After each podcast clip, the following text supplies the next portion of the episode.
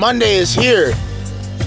Ladies and gentlemen, it is Monday, five days before Christmas. And we got another week, another couple of days of podcasting.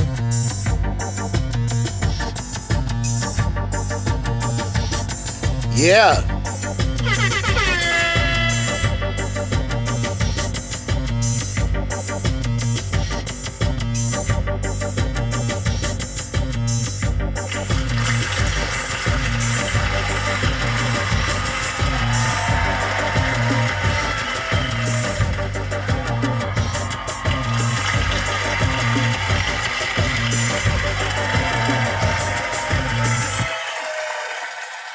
Right, man. Y'all know what time it is? Well, literally it's 7:53 p.m.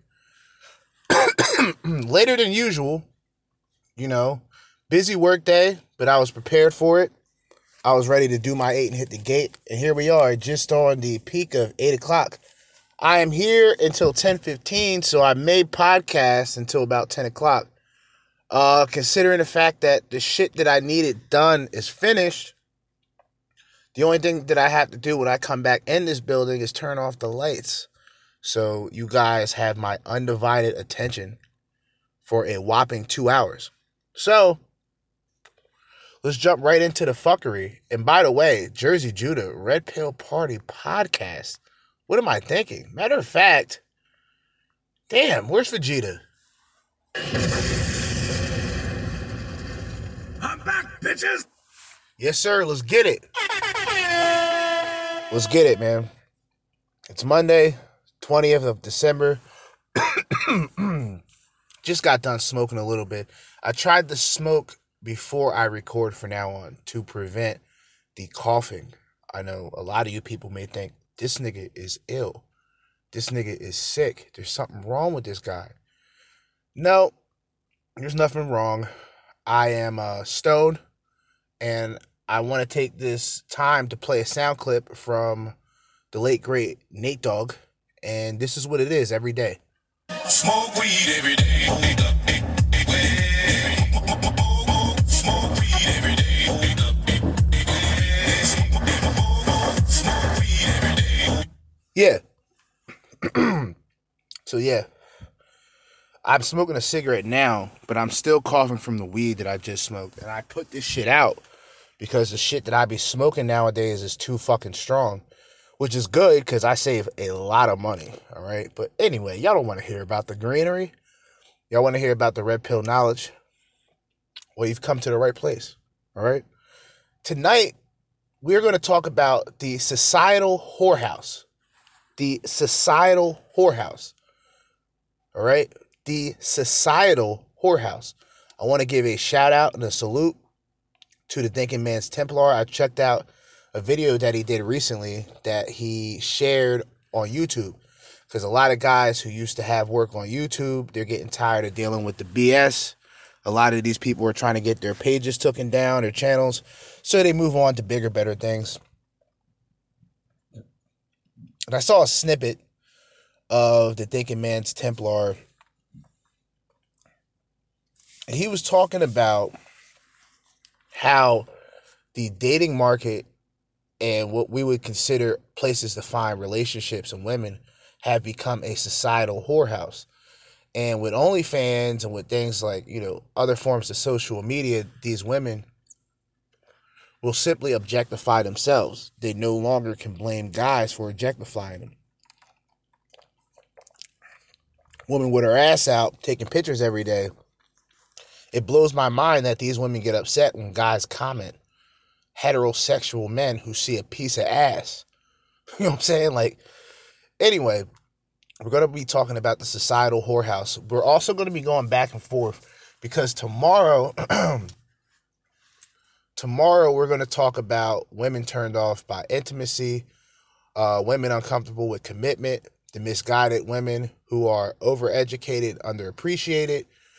Um, we talk about we're going to talk about the fact that there's so many types of men, whether alpha, beta, sigma, whatever the fuck you want to call it, yet there's no types of women?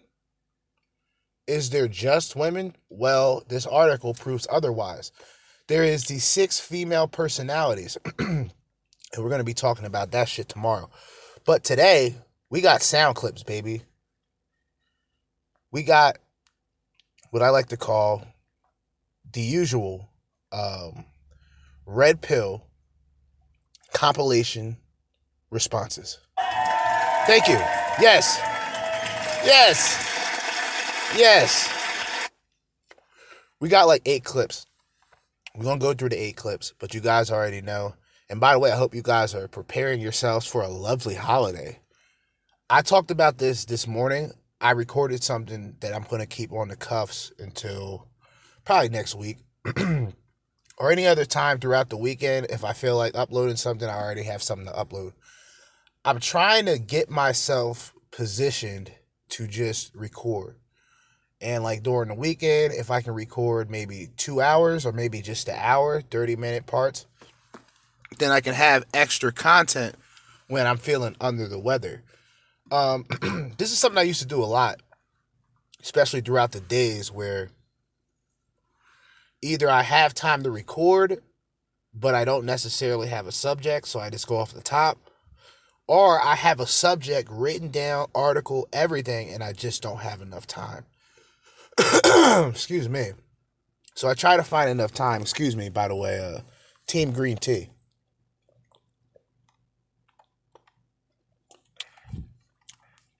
Oh man, I needed that. But there's a lot of times in the previous years, especially last year, I would record maybe three hours throughout the day. I would only upload one video that would be an hour long, and then I would have two more videos that I can either share another one and then save one for tomorrow, or I'll have two for the next day. But I think now, since the energy is where it's at, and I'm at a better headspace and I'm at a better workplace, and I can really, I can really break things in half. Like here, I had to finish putting together. Uh, I had to finish taking out these old uh, air filters from these air conditioner units, these old 1959 air conditioner units. So originally, I would already be recording by now. I would have been recording by 7 7:30, but instead, I had to do this extra work. So I had to pretty much uh, compromise, if you will, certain tasks that I would be able to do within 30 minutes to an hour. Now, I'm pretty much throughout the day an hour behind and I'm kind of picking up the pace. But I was able to get everything done. And what's more important is I'm here with you guys right now. So without further ado, man, we're about to just jump right the fuck in to the red pill compilation responses. First, we have something that is called dysfunctional woman. And I think I've named so many sound clips on this app, Dysfunctional Women. I probably have five different recordings named Dysfunctional Woman.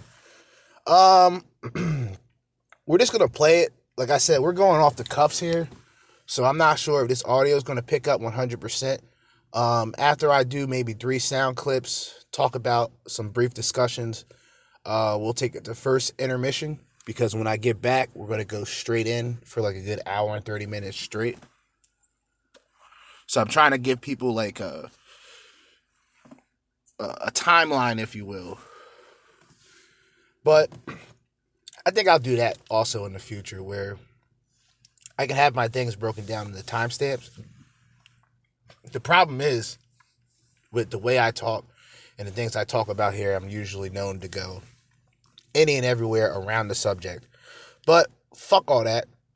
Dysfunctional women. Let's go. Guys, dating in your 30s is something. So I was dating this guy, really liked him up until the other night. We went and got drinks the other night, and I ran into a guy friend that I know, and I said hi to him. Well, the guy that I'm dating asked me if I'd ever fucked him. First of all, the answer is no, but second of all, even if this guy got me pregnant at a Chevron gas station, Would have been before you, Chad. Guess what? Met me on Tinder, not youth group, baby. I'm a single mom. I come with a kid. You know that too. You wanna know how I made that kid? My ex-husband bent me over a tree stump in South Lake Tahoe, California after our engagement photos. That was the ticket. So, you're gonna need to get more secure, and I hope things work out for you in the next one. Now I don't know if this is supposed to be comical because like we talked about this before, where in my humble opinion, bitches are just not funny. They're just a lot of women just aren't funny. And this girl, if she's a girl, even if she's a single mother, the way that she acts, childlike. You know what I mean? These women, and you always got to pick up on the patterns. These women who talk about they want grown men, they want real men, they want strong men, they want dependable men. All of them are childlike. They're like lost children looking for their father. Let's get it. We're not playing. They're like lost fucking kids looking for a father figure. Like, just imagine the dependency that women have, that women truly have towards men. Now, they can have this independent mindset to anything else in life because this is what women were taught conditional femininity where at one minute you can be about equality, and even at some minutes you can say that you're better than a man until it comes time where you quote unquote really need a man or you want a man to take you out. You want a man to take care of you. You want a man to pay for meals, but you have you have went along the feminazi narrative and you want to follow the trend. So now you're going to have to deal with those consequences. You're going to meet scumbags because you portray yourself as a scumbag. You portray yourself as a 12 year old child. A 12 year old child that needs to be coddled, a 12 year old child that needs to be handled with kid gloves. This is how a lot of women act. But that's a part of conditional femininity because there's a part of them that pretty much goes through a cycle of either A, you're defenseless, you're a victim, you need help, or you're dominant, fuck men, you don't need men, niggas ain't shit, men are trash, kill all men, etc. Nothing changes that. And I want you guys to really understand and, and really pay attention to what I'm saying and what I'm going to be saying in the time going forward. But without further ado, we'll just jump right into the next sound clip that I call Education Don't Matter. Here we go. What kind of grades did you get in high school and what do you do for work today? So, a lot of people are using this sound to talk about how they had bad grades, but now they're doing well. I want to offer a different perspective because I worked my ass off for my grades. In high school, I just got A's and B's, which was fine, but I did a ton of extracurriculars and I had great SAT scores. Then in college, it really took off because I was taking STEM classes and I was getting straight A's for the most part. Um, you know, chemistry, biology, calculus, A, A, A. I was doing 15 credit hours a semester. I was working part time at Starbucks. I was working as a math tutor. I was president of more than one club. I worked so hard that I got to start working in a biology lab where I was pulling 5 a.m. shifts on Christmas Day. I got an honorable mention from the Goldwater Scholarship because of the B I got in organic chemistry. But I'm really happy to say that after all of that hard work, I do think I'm pretty successful now. I have nearly 2,000 subscribers on Only. I don't know if you guys understood what she was trying to say. It was supposed to be a joke. but she's telling you guys that she did all of these things, went to school, got straight A's, and then had A's here and there, then worked STEM research and did all this crazy scientific shit. None of those things worked out. So the one place that she went was OnlyFans. So you did, you probably are in debt right now. Let's just face it. Most of these bitches who go into college, they don't really think about the long run. And more importantly, a lot of these bitches don't stick with college. So they leave their second, third year or first, second semester, and then they end up having what is called student loan debt. And that student loan debt really taps into that bitch's pockets. Every chance she gets, these motherfuckers, Sallie Mae, with all these motherfuckers come up, they call you up, they collect their money. Every chance you get, when you get paid, they're like child support. They hitting you up. So you got a bitch in debt, did all of these things, all of these spectacular things, in fact, only to get a certain amount of uh, subscribers and people on OnlyFans. So this is what our society creates. This is the societal whorehouse. Shout out to Naked Man's Templar. This is the societal whorehouse. It doesn't matter where you go. I gotta put this shit out. This is some good chronic. It doesn't matter where you go in life.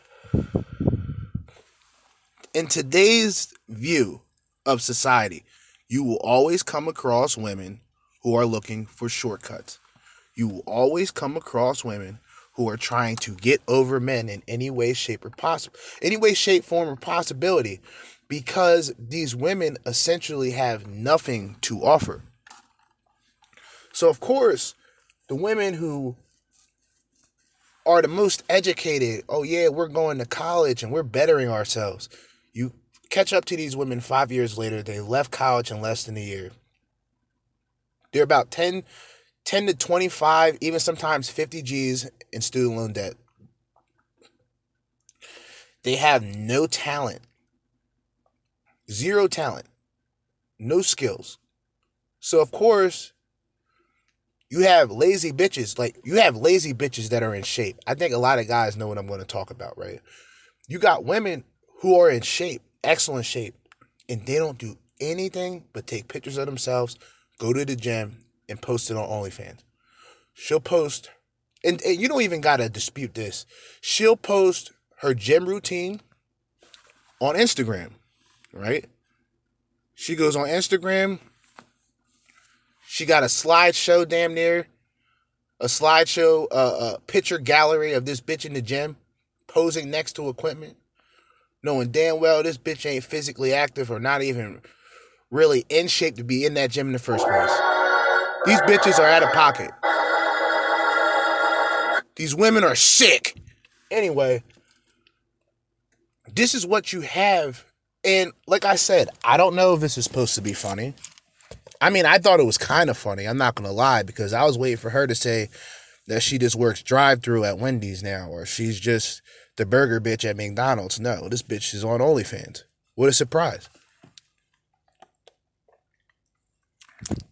And like I said, if this was if this shit was supposed to be funny, that one did a little bit better. Okay. You know, when it came to like laughter and shit, yeah, that was that one was a little bit better. But a lot of these women just aren't funny. And when they talk about, and you guys got to really pay attention to these like compilations. I'm going to try to do something where I either give the link to a lot of the videos, but you have to realize I don't get these compilations um, from one particular video compilation. I get it from several compilations. Like within these eight clips that I have, I would say that out of these eight clips, they're probably from four to five separate videos. But if I have to go back and link them so you guys can check it out yourselves, I think that would be a better option as well. Um, what's always interesting about women, it goes back to women wanting to be competitive and want to compete against men. Um,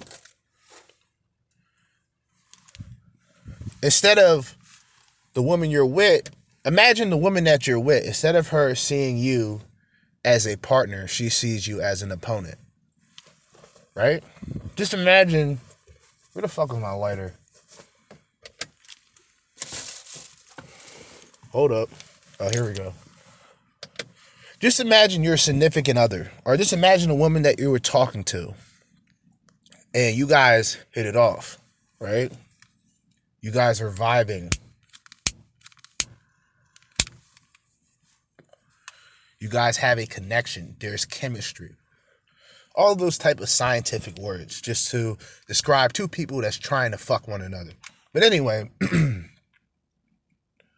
all of a sudden, she goes from wanting to sleep with you or from wanting to be with you to wanting to beat you. Not beat you physically, but beat you being better than you. So these women today are problematic at best.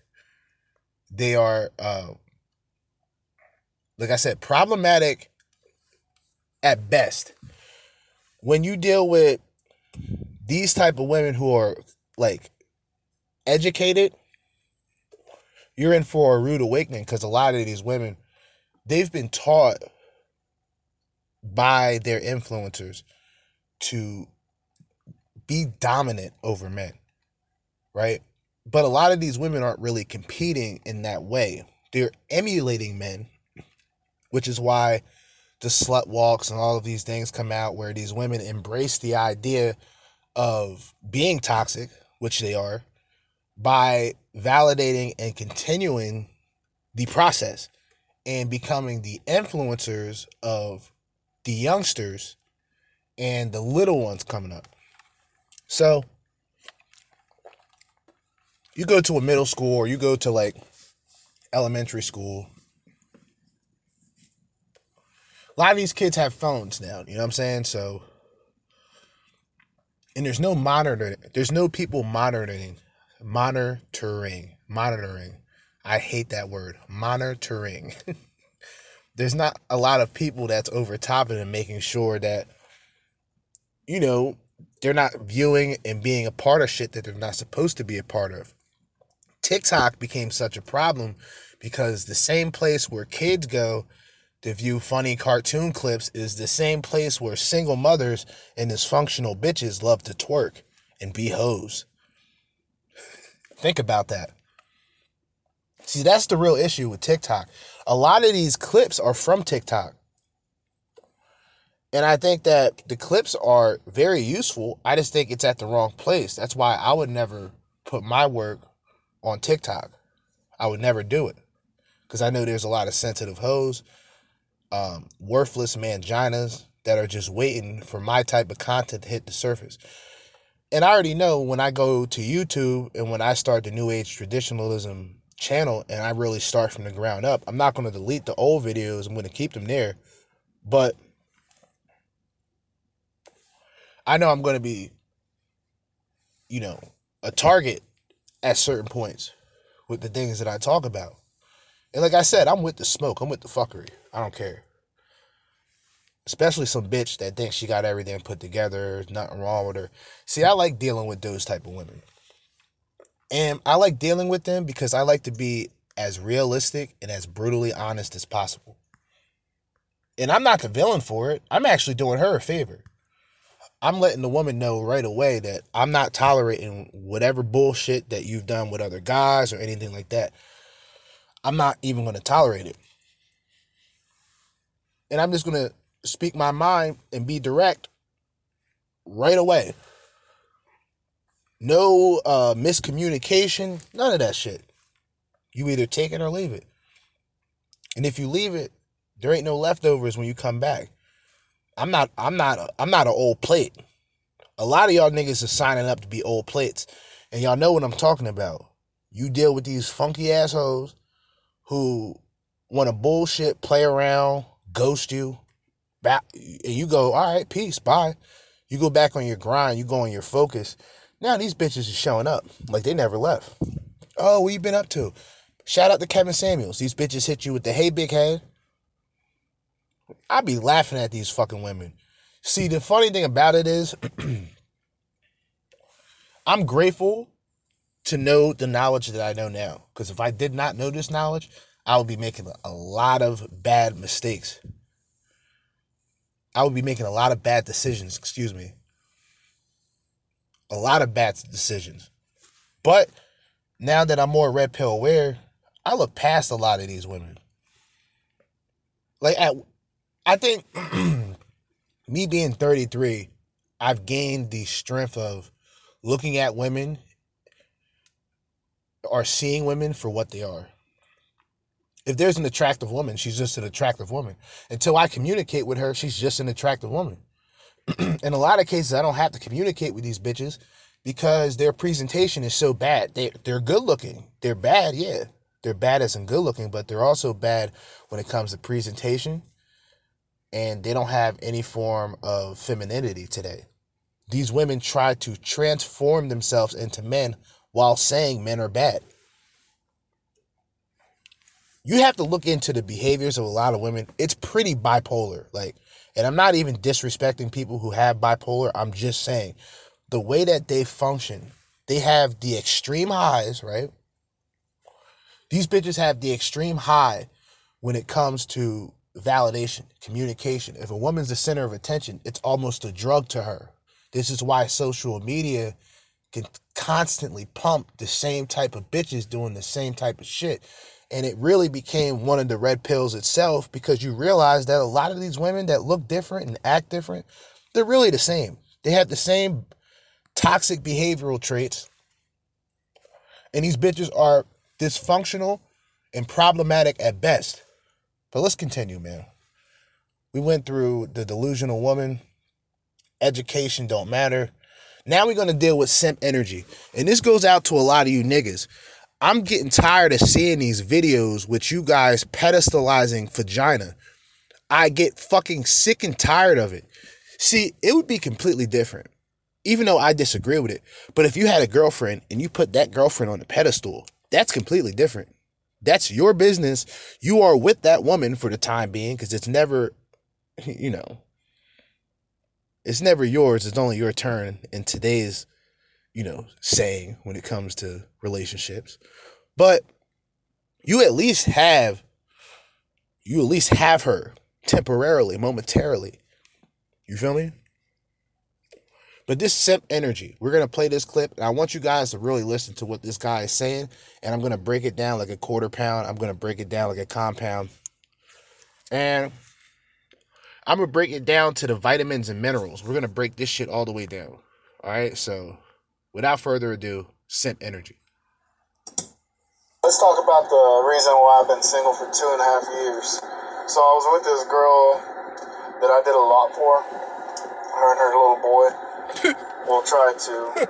And um, I got a message one day saying, if you want to be with me, move with me and quit your job. And I told her I'd move with her, but I'm not quitting my job. And she didn't like that. I get home, all her stuff's gone. Come to find out that her baby daddy helped her move all her stuff out of my house. And then they moved to Dallas together. And I think about a month later, I finally got my phone back that I've gotten her. And I had gotten all these messages from their conversations about how they were talking and all this stuff. And she always sat there and accused me of cheating when she was the one cheating. Trust issues. Never again.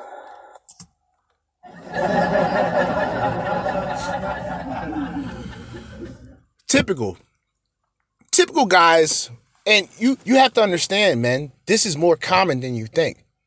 You see these tough guy hollywood hulk hogan acting niggas out here ready to rip their shirts off one minute but when they get downplayed by a bitch or with a, they they be the same type of niggas that fuck with single mothers. That's why you can't look at appearance guys you can look at appearance for yourself. Your self image is very important. But when it comes to the appearance of others, there has to be actions that are incorporated. a lot of you niggas are just going by looks, and a lot of you niggas is getting burnt. Okay?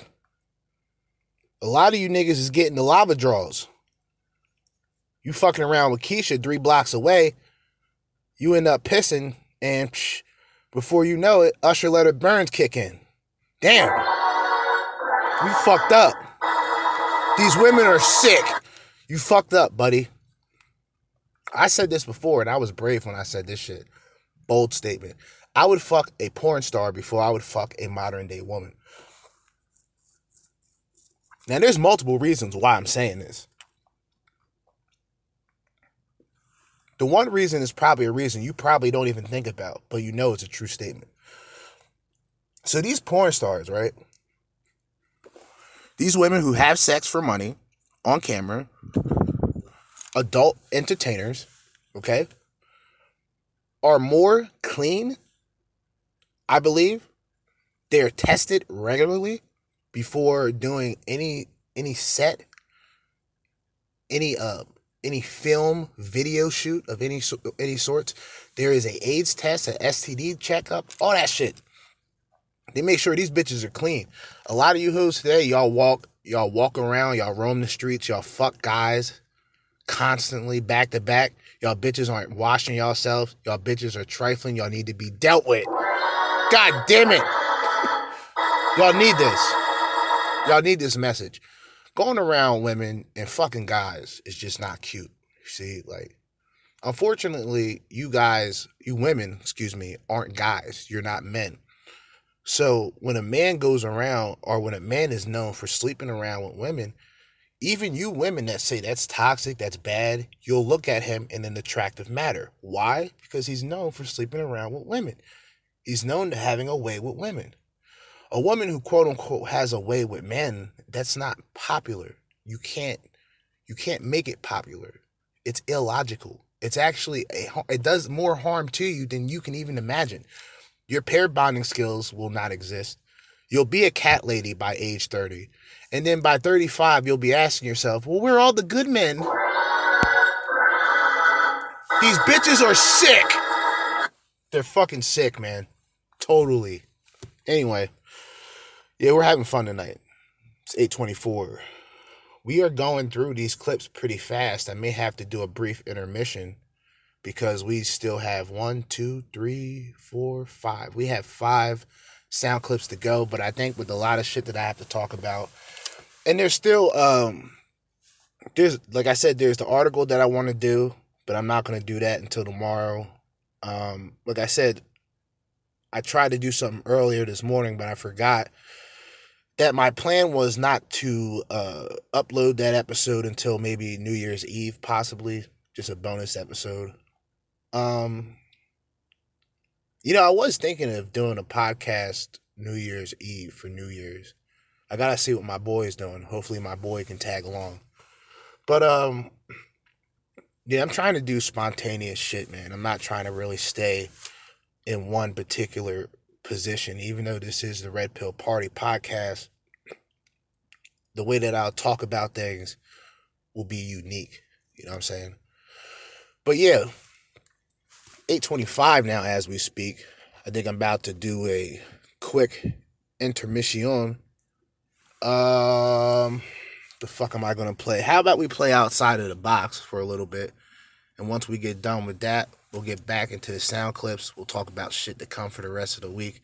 So you guys already know what it is, the real, the raw, the Red Pill Party podcast. Be right back.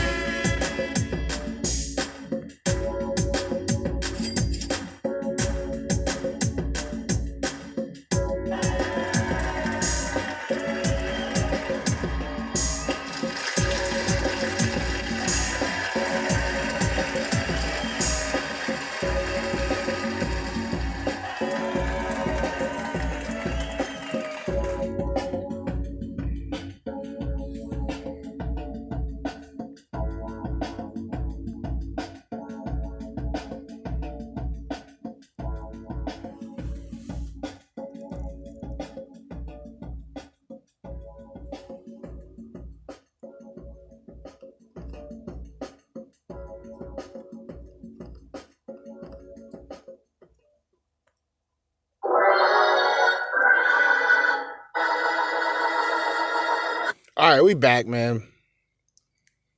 Little outside of the box. You know what I mean? Old instrumental. I'm still I'm really getting back into uh making beats. Excuse me. I'm really getting back into making beats.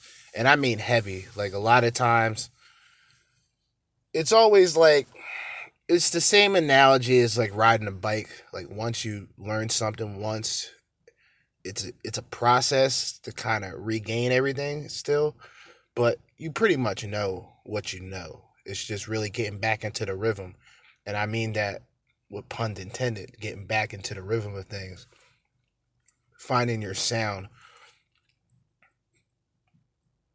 It's almost like your sound being your identity. So that's how I look at my music.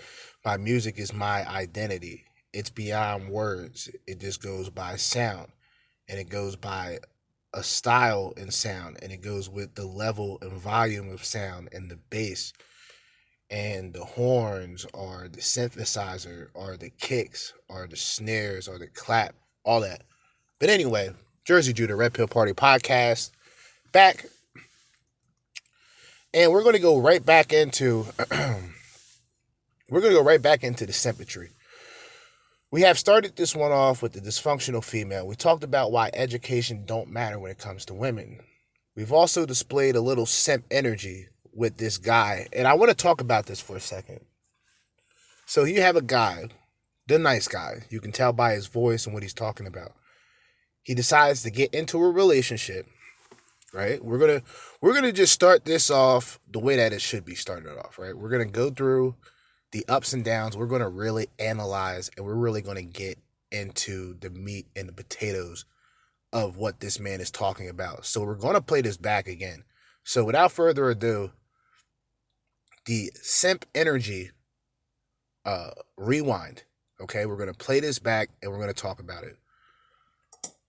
Let's talk about the reason why I've been single for two and a half years. So I was with this girl that I did a lot for. Her and her little boy. we'll try to. And um, I got a message one day saying, if you want to be with me, move with me and quit your job. And I told her I'd move with her, but I'm not quitting my job. And she didn't like that. I get home, all her stuff's gone. Come to find out that her baby daddy helped her move all her stuff out of my house. and then they moved to Dallas together. And I think about a month later, I finally got my phone back that I've gotten her, and I had gotten all these messages from their conversations about how they were talking and all this stuff. And she always sat there and accused me of cheating when she was the one cheating. Trust issues, never again. This guy got put through the fucking ringer. You understand me? This nigga got put through the fucking ringer. All right?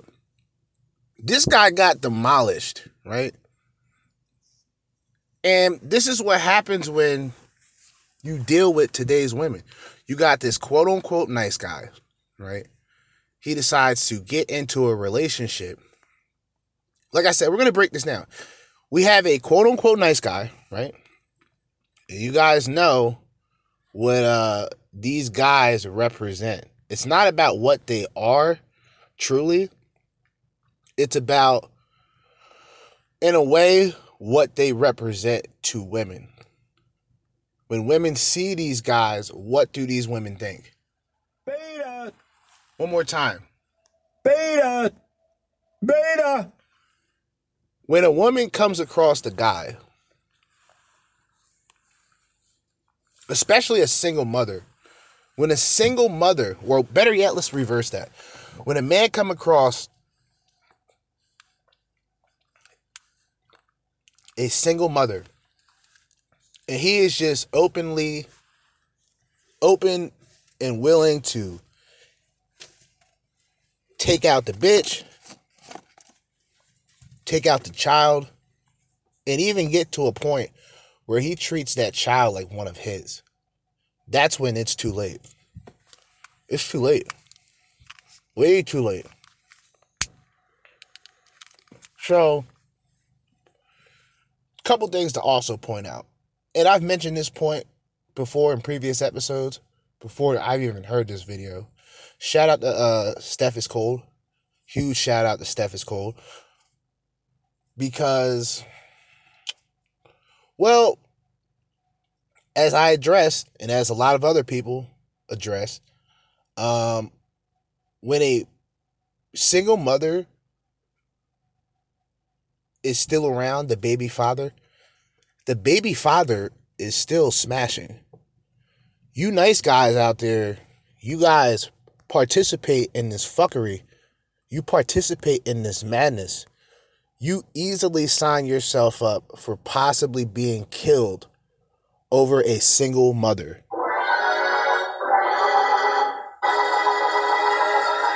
Now, the reason why I say this is because a lot of these guys are on some bitter shit. A lot of these baby fathers who weren't good enough in a lot of ways, or to the woman's point of view, wasn't good enough to be the, the actual father.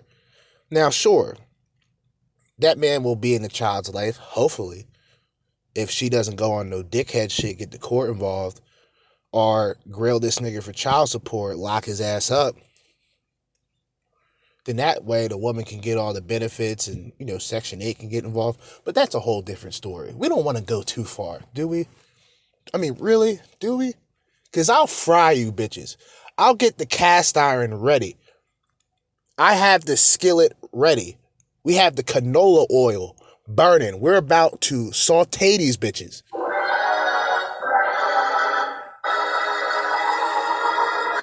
we talking about dysfunctional hoes why education doesn't matter to sip energy. And keep in mind this guy is what you would consider a good guy or a quote unquote nice guy.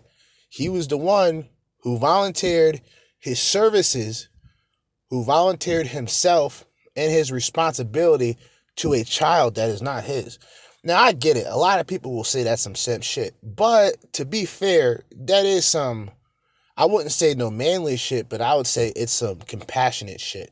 It's something that a man should never have for a woman. And I hate to be blunt about this, but you have to look at it both ways, women. Like the guy is out here looking for a woman to connect with. He connects with you but that child will always be a benefactor on why he will never fully have you. You have been had already. Literally, a man has nutted inside of you and created a child that unfortunately you are stuck with taking care of. But me as a man, a man who has to take care of mine, cannot put a child that is not mine in that level of responsibility or priority. Therefore, the money that I work for and the shit that I grind out every day, eight eight hours, eight hours a day. Recently, weekends come, I, I get up, pick up a couple hours for that. Luckily, the holidays coming up, and I was talking about how it was going to be pretty difficult for me to wait until next Thursday to go back to the stores and grab all the Christmas shit that I had that I didn't get a chance to grab last week. I came in today and these people said, hey, you know, we're going to, you know, these people are going to pay us early because of the holiday coming up. And besides that, we wouldn't have had all of the money backed up from the week. You guys know how like pay period and shit goes. So I was like, cool. So now this Thursday, I can do a lot of running around, gather a lot of the items and shit that I need, possibly grab a laptop. I don't know possibly do myself a favor, which I'm thinking about doing. And with the rest of the money I can just put aside. But um really I I don't even understand where women the thing that I don't understand about women is this, right? You have a guy who comes into your life, right? And you know in your mind that that guy isn't capable of being a father or that guy isn't capable of being faithful or that guy isn't capable of being committed and you still sleep with that guy he's still nutted up in you and you still have a child so now you're frustrated right? Because even though society puts you on a pedestal for being a single mother, you're still dealing with the burden and the responsibilities of raising a child alone. It's man, woman, and child. It doesn't matter how you look at it. Yeah, sure, the woman, the woman gives birth to the child. I won't, I won't take anything away from that. But it always takes a man to nut up inside of you, and I have to be raw and direct. It takes a man to nut up inside of you. So when you decide to get a nut, a nut ass nigga to nut inside of you, you're gonna have some nut ass dysfunctional ways. And see, I don't, I don't hold, I don't bite my tongue when it comes to single mothers. And like I said, it goes down to the double standards. See, a bitch, a woman will deal with a guy with a kid for a multitude of reasons. Number one, he's already, he's already settled in the role of father. When you're a father, I can imagine the responsibility that you have, not just as a father, but as a person, as a everyday person. You can't make dumb decisions. You can't make irrational decisions because you're not only putting yourself at risk, you're putting your child, your children at risk. You feel me? Luckily for me, I don't have children. I don't take unnecessary risk, but I'm not afraid to take a loss. So I'm always competing in one way, shape, or form or another. But I'm almost competing with myself. And it's very difficult to explain. I'm sure a lot of people have heard it before by your little favorite fucking faggot celebrities and shit. But what it boils down to is you're the only person who's going to take blame for your actions. And if you're a dishonest individual, or you're simply disingenuous, you may point the finger at other people, but you know deep inside that you're the one that fucked up. So for somebody like me, going through the years of grinding the same way that I'm doing now, podcasting, sitting in a vehicle, but this time I'm sitting in my vehicle. It's all the same, but I realize every year there was progress being made every year I grinded out from 2018 to now. It was a process. It was something that I knew I had to endure. So I didn't look at I didn't look at failure as the end all be all. In fact, I got motivated by failure the fact that I can possibly fail something motivates me and keeps me on my toes. The less people I'm around, the better off I am. I hate to say that. I don't consider myself antisocial, but I do have tendencies of just closing myself off from people. And it's not intentional in a lot of ways. Like the weekend comes, what can I say? You know what I mean? I'm out and about Monday through Friday. So when I have time to myself, I usually stay to myself. And I find myself in an excellent mood because I have everything that I need. If I want to make music, boom, my laptop's right here. If I want to play video games, boom, my console's right here. If I want to go skate, even though it's cold as shit out, I can't, I'm not skateboarding anytime soon, especially in this weather. My skateboard's in the house. Boom, I can I can go out and skate. If I want to go to the car wash, clean my car, I'll take the trip out to the car wash, clean my car. I don't I don't live in the same I don't live with the same narrative that obviously somebody 23 would have. You know, 23 that generation or generation Z whatever the fuck you want to call them. They're a completely different breed of human beings. I say this in a good way and I say this in a bad way. Now, before we get back into this, I do want to address this because a lot of people talk about the generation today without realizing that if it wasn't for the generation before, there wouldn't be much dysfunction as a generation that we have present. This could be said the same about my generation of millennials. I'm 33. So when I grew up, technology was blowing up while I was growing up. So I grew up with technology. And I'm sure a lot of people understand that, like these electronic devices we have, like a phone to me isn't important. I don't really give a fuck about a phone. But like game consoles, video games, and like the internet and everything that transpired from that, we went from America Online to America Online Instant Messenger to other various, you know, chats and emails. Then MySpace. I grew up in high school. It was like a transition. Everybody, like when I got into high school, it was like 2002. So MySpace didn't come out until what 2004. I'm not even sure. Like during that time, it came out. It was an explosion. Everybody had a MySpace. Everybody wanted to be in the favorite or top whatever fucking list. Then Facebook came out. I was at. I was getting ready to get out of high school, and I remember my older brother was either talking to talking on the phone or talking to somebody, and was talking about how Facebook was out, but it was supposed to be exclusive to university students and all this other corny shit. And I was like, man, fuck Facebook. I stayed on MySpace. Now, throughout the months, you know, Facebook blew the fuck up, and MySpace was pretty much left to um, independent musical uh, music artists and shit like that. So while I'm still on MySpace, I'm noticing all these other people they're not active anymore. Some of them deleted their accounts entirely, like they just said fuck it, and created a Facebook account. So I was late to everything. You feel me? I got into Facebook probably like two years after it was created. And I did what everybody else did. And I'm mentioning this to talk about like social media itself being a uh, societal whorehouse. Like when Facebook started off, like don't get it twisted. Like Facebook was the shit when it first came out. You know, like most men who were able to take advantage of the tools and the resources that we had. I was getting pussy off Facebook. Tell you like that. MySpace is different. Like, you know, the whole layout of MySpace is different and it's unique still. There's still not many. I like the layout of MySpace compared to Facebook. I'm going to be honest.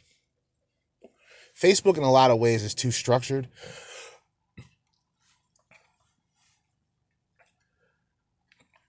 You know what I mean? It's just like, it's too structured on Facebook compared to like the old school MySpace layout. But when Facebook came out, motherfuckers was was was smashing bitches on the regular because you would find women it would be easier during that time because I think they had something where they you had to choose what high school you went to or which school you went to in order to verify that you are of age and the year and all that shit. And of course people lied anyway. But I remember going on Facebook, and because I went to a certain high school, they would give me, uh, you know, friend or you know people that I may know due to the high school I went to. And I didn't go to the high school in my area. I went to a vocational high school. So here I have my hands on all of these bitches that I remembered from high school. And I'm just adding left and right. Boom, add, add, add, add, add, add. I'm telling y'all niggas for for a fucking reason, right? All of these women respond back. All of these women I've hung out with, most of these women, effortlessly. No effort. Zero effort. What ended up happening, I live not too far from a from a train station. Most of the cities that these bitches went to school with me with were off of this train station. so I had free range. But what ended up happening in the long run, I don't know. I don't even know what the fuck happened. Because Facebook was pretty live. I'm not going to lie. Or should I use what the kids would say? Facebook was lit. How about that?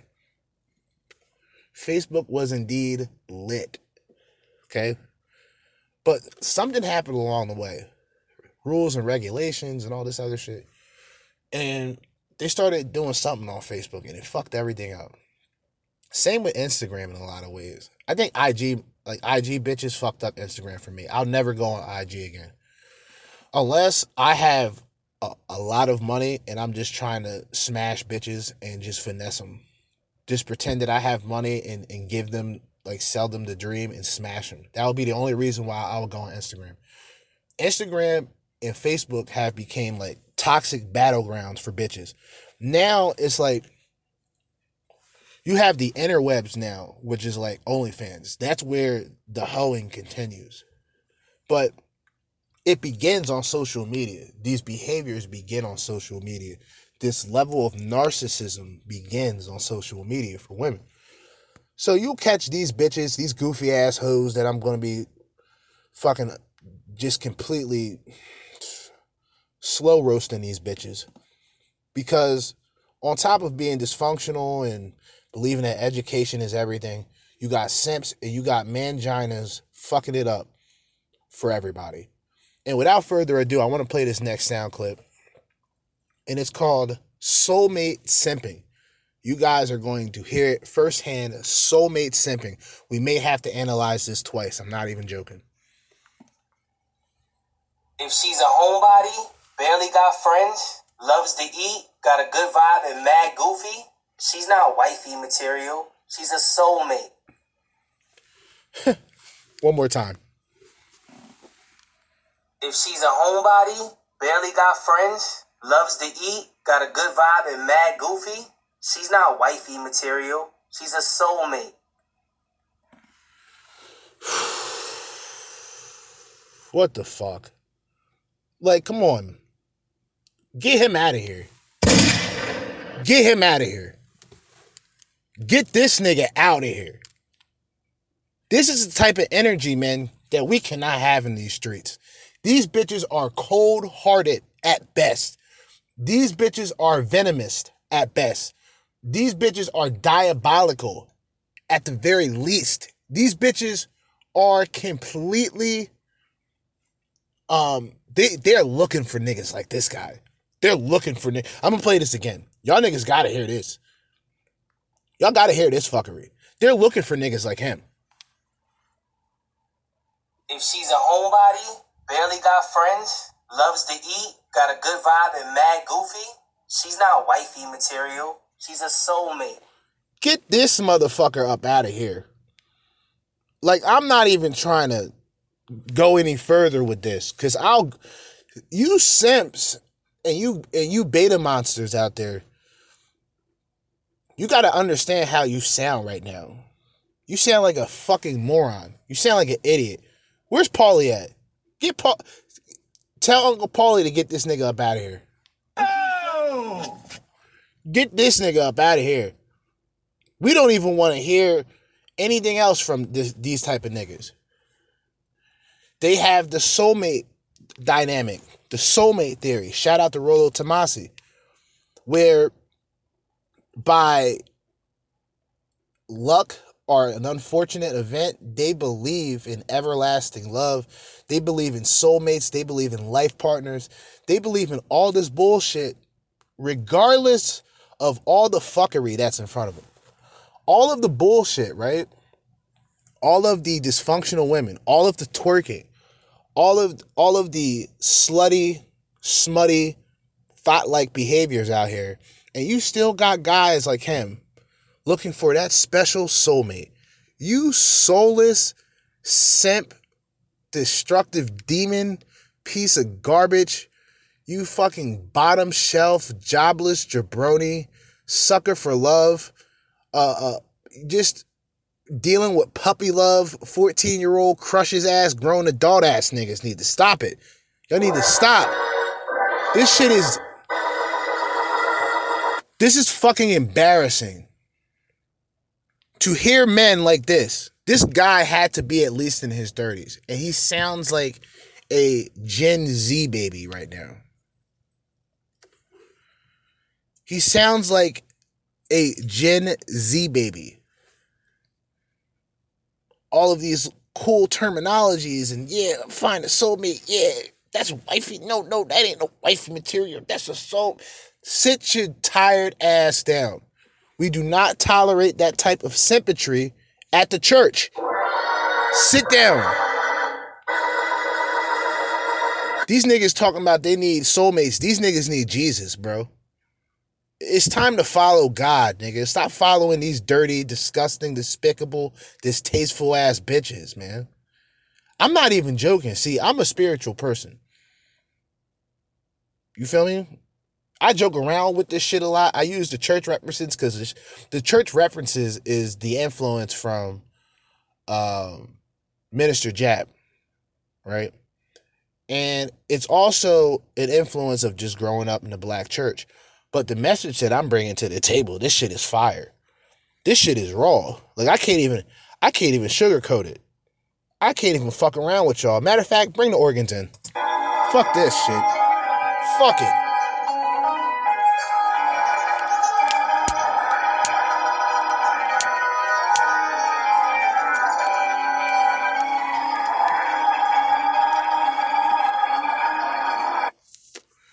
Fuck it. I'm gonna bring it in anyway. I wasn't even trying to come with this energy tonight. I really wasn't. I'm still in a festive mood. I brought this up in an episode I did earlier that you guys probably won't see until next week. That I'm in a festive mood. I'm just not in the holiday spirit.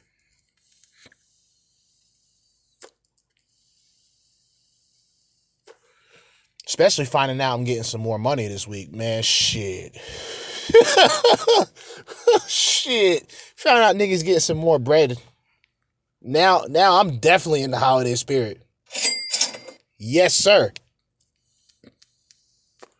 Ain't no doubt about that. Definitely in the holiday spirit. Definitely willing to fry these bitches in the holiday.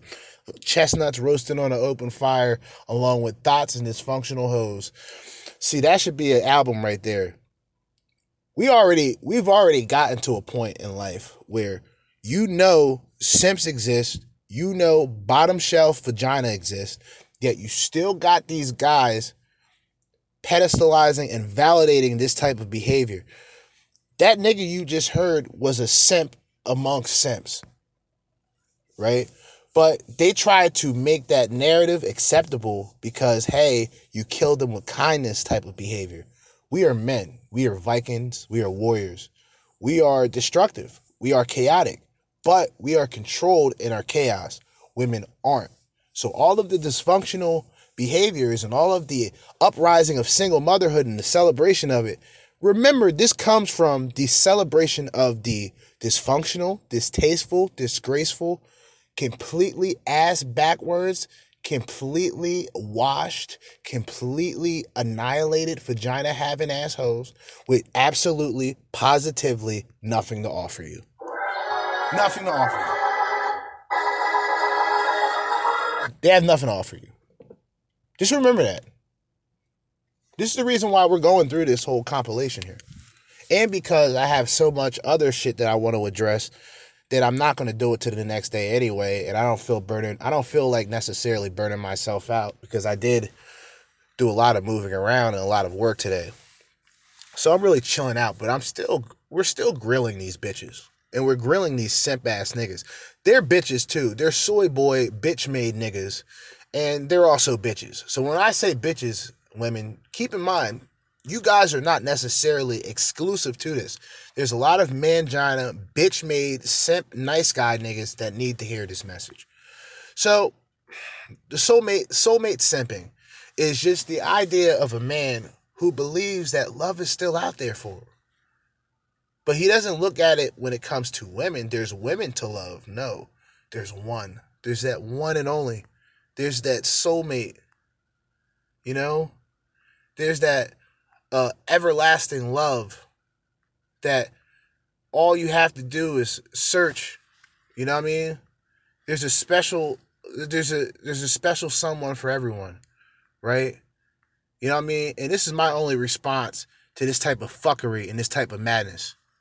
Stop it. Get some help. Sit the fuck down somewhere. And you men, y'all really be making us look bad, man. Somebody really need to check y'all niggas. Y'all simps, like that nigga y'all just heard, he needs to get washed. Somebody need to find him in the back alley where he's walking away and, and just punch him in the chest. Don't punch him in the face. We're not trying to we're not trying to really harm anybody. We're trying to man niggas up. Soon as he soon as he walks around the corner, I want to hear a Hadouken directly to the chest. These niggas need tough love and they need Christ. That's what that's what it boils down to. They need tough love and they need the Holy Spirit. the Holy Father of Christ to guide these simps away from the Jezebel spirits and these whores of Babylon. Let's get it. Let's get it. Let's get it. Okay? Let's get with it. We still got one, two, three, four. We've got four left. You notice I'm dragging this shit along because I'm really winding this down. So I may have to speed things up a bit to prevent myself from burning the fuck out. Like I said, today was a very active day. I'm glad that I at least got my six to eight hours of sleep. But fuck all that. Let's get right back into the fuckery. Let's get right back into the red pill uh, compilation responses. And we're going to go with something that is called Stuck Up Ho. I named this Stuck Up Ho for a reason. Let's find out why. Something that really annoys me is society's obsession with humbling women. Like the second you dare to like yourself a little bit, it's you're really not all that, or wow, you're so self obsessed. Like, who am I supposed to be obsessed with? You? So, this type of behavior, by the way, is uh, despicable, below average. This is your typical five and below white bitch. Now, these white bitches really, they've really gotten brave. And I feel sorry for a lot of these white men, especially a lot of you intelligent white men who know for a fact the last thing you want to do is date some of these black bitches. This is coming from me, a melanated man, and I approve this message. But these white bitches are now out of pocket. This five and below bitch, and I'm telling you, she is, she has red hair, all right? She doesn't have the most prettiest face, and she has the most shittiest, arrogant attitude with nothing to offer.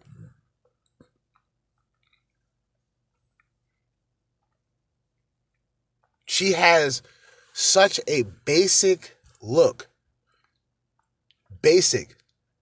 Five and below look. She has such a basic look, but has such a arrogant attitude. And these bitches talk about they're looking for good men, they're looking for this, they're looking for that. And their attitude, they act as if they're eights and nines. But once again, ladies, you are fives and belows at best fucking God.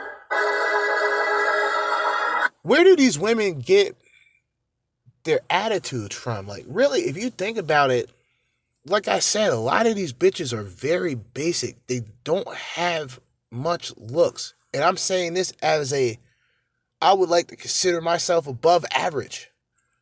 I I I don't look at myself as better than the next man because I'm not competing with the next man. This goes back into the alphas, the betas, and sigma male mindset. I'm not competing. The person that I'm competing with is the person that that looks back at me in the mirror. I'm trying to better myself. I'm my toughest opponent. If that makes any sense to people, then that resonates. If it doesn't, take it take a harder look into the mirror and look at the things that you need to better yourself before looking at the next motherfucker.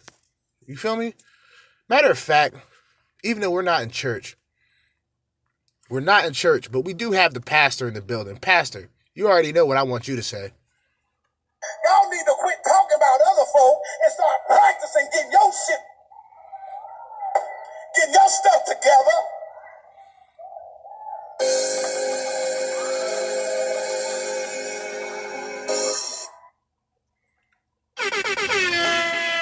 Yeah. Yeah. But these women, it ceased to amaze me where you see women who aren't even attractive. This woman is barely attractive, meaning if she was in a crowd of funky ass bitches, then she might shine. She might get her shine. She might get her little recognition and the validation and the attention that she wants. But if she goes into a room with a bunch of high level bitches, eights and nines, this bitch would be at the back burner. If this was an establishment, right? If she was in an establishment, she wouldn't be in the front greeting. This bitch would be at the back washing dishes.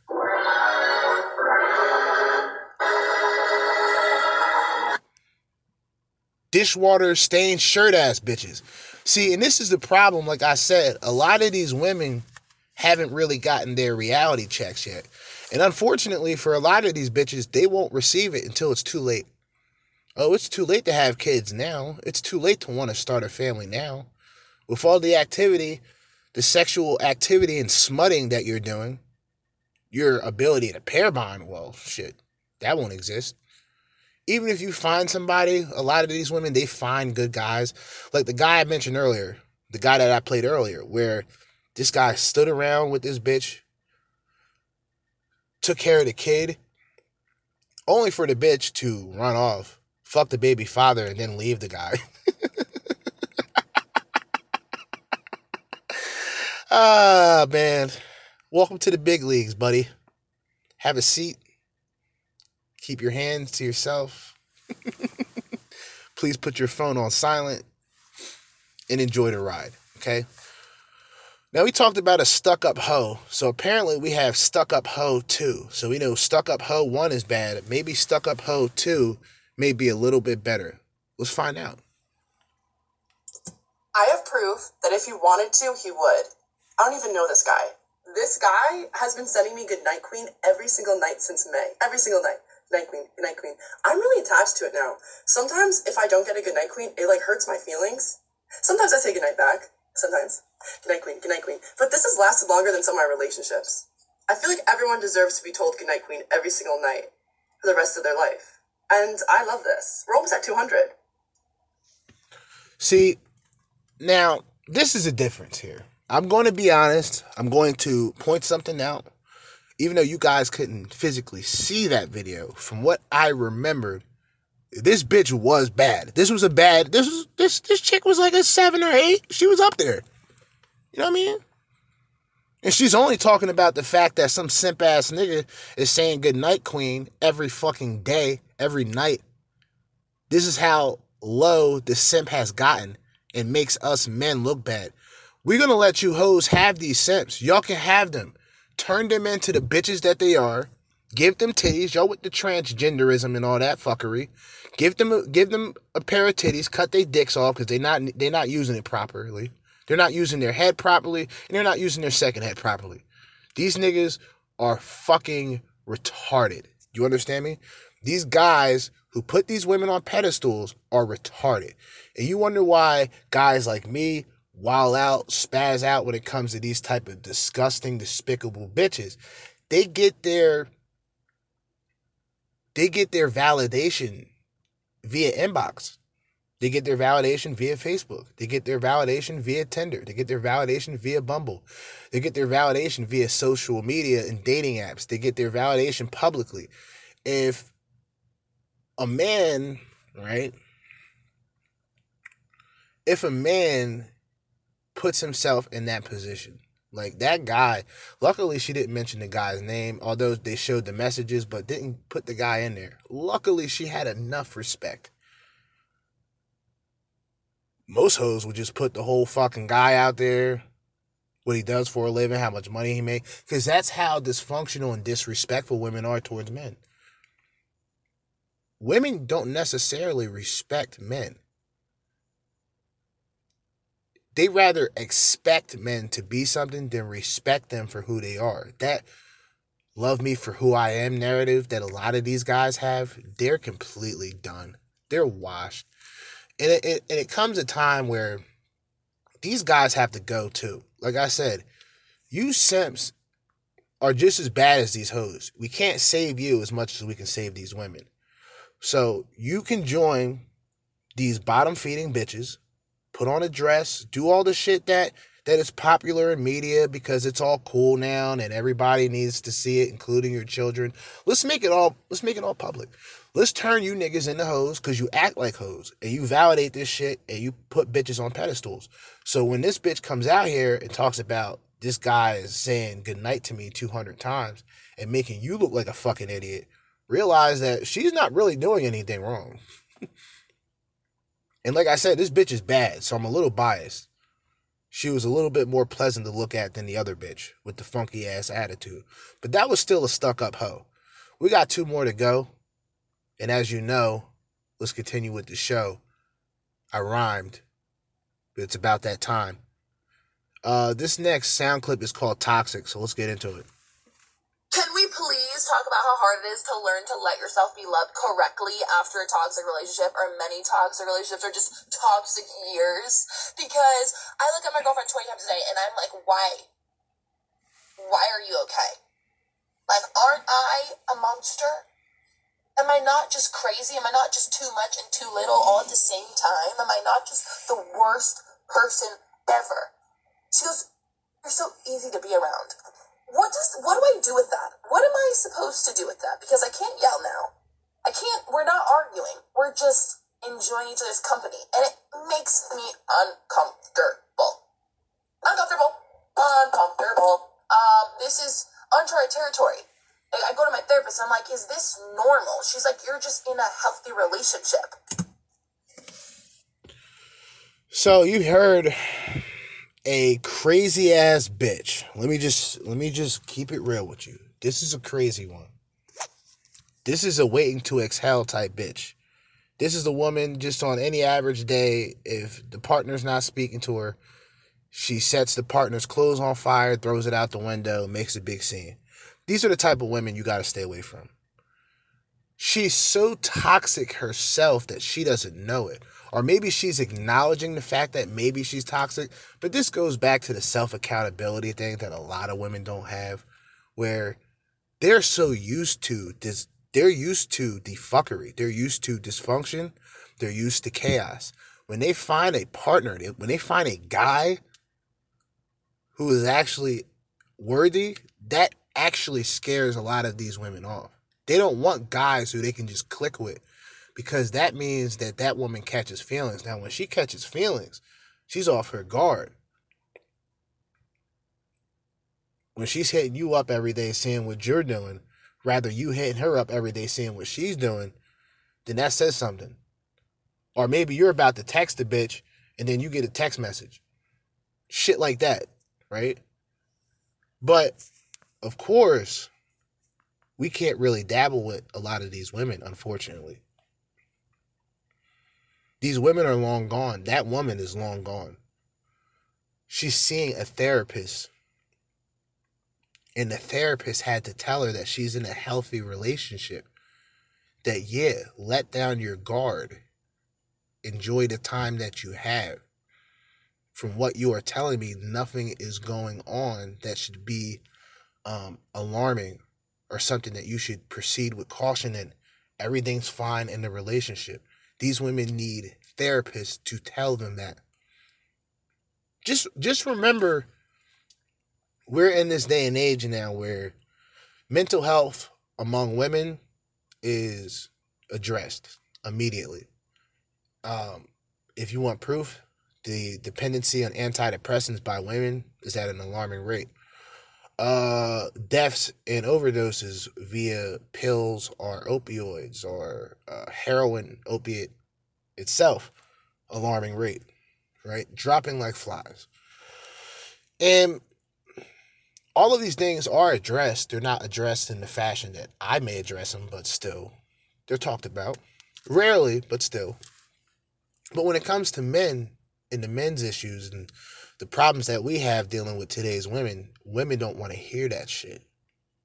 Because in the way that I talk about being my best opponent, they have to look at their worst enemy, which is the person that looks back at them in the mirror.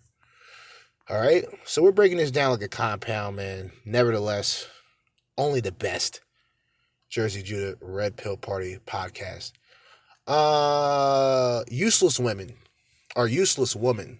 This is the last clip then we're going to get ready to wrap this up in a little bit. But without further ado, the last clip Useless Woman. Many people have looked at me on this app and the way I dress or the way I talk, and then they comment, like, oh, she's probably a gold digger. And I just realized, like today, that I have never been called a gold digger by a rich man. It's always the broke boys calling me a gold digger. Like, baby, you're 19 you probably work a minimum wage job, which there's absolutely nothing wrong with, but what am I going to take from you?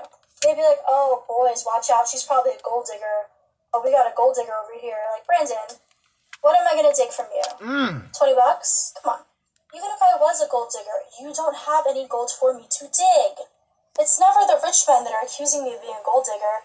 But if I was pursuing a rich man and he was, I could understand why he'd be precautious of me being a gold digger. But it's always the ones with no money. And this isn't me trying to be classist or anything. This is just an observation that I've made where rich men have never called me a gold digger, while boys who make less than me accuse me of wanting their money when I don't even want them in the first place.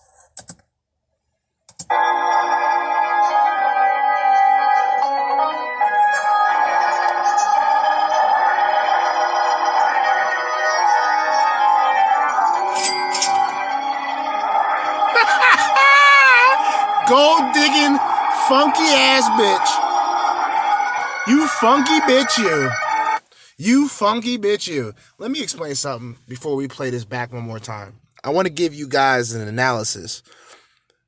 And this is going into my personal memory bank of viewing this this morning when I was gathering the audio. This woman is a not so attractive Asian. And that's hard for me to say because a lot of Asian women got it going on. A lot of y'all.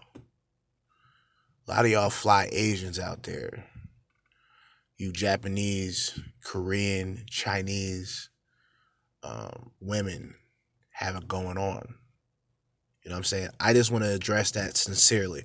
But with all that being said, this funky uh General Tso's chicken cooking bitch out here acting like she is cashing out on men. This bitch is below average at best. What the fuck is going on here? What the fuck? What? I was watching this shit and I was going, wow, this has to be recorded. Because this woman was not all that. And maybe, just maybe, just maybe, the reason why this woman wasn't called a gold digger by rich men is because she doesn't deal with rich men. Maybe. I'm just saying. Cause if a nigga got some money, he's not, he's not, he's not, he's not facilitating you, dear. Dear, you better, you barely got it going on. This bitch, for one, she's shaped like a 12 year old. You know how you know how Asian women are, and I'm not trying to be racist, but Asian women are particularly small. They're they're very petite. They're very petite. You understand? They're very petite. and this bitch literally looked like a 12 year old. Bitch had negative A cups. Damn chest was fucking concaved in. That's how little tits she had. And she talking about gold digger this, gold digger that. Typical women today when it comes to social media. Because remember, without social media, these bitches wouldn't, there wouldn't be a OnlyFans. There would strictly be prostitution. I personally believe that a lot of these women who have OnlyFans accounts, right? If OnlyFans and the internet did not exist and they were down to the bare minimum of having to make an income, these women would easily sign up for the streetwalker, night stalker, prostitution realm.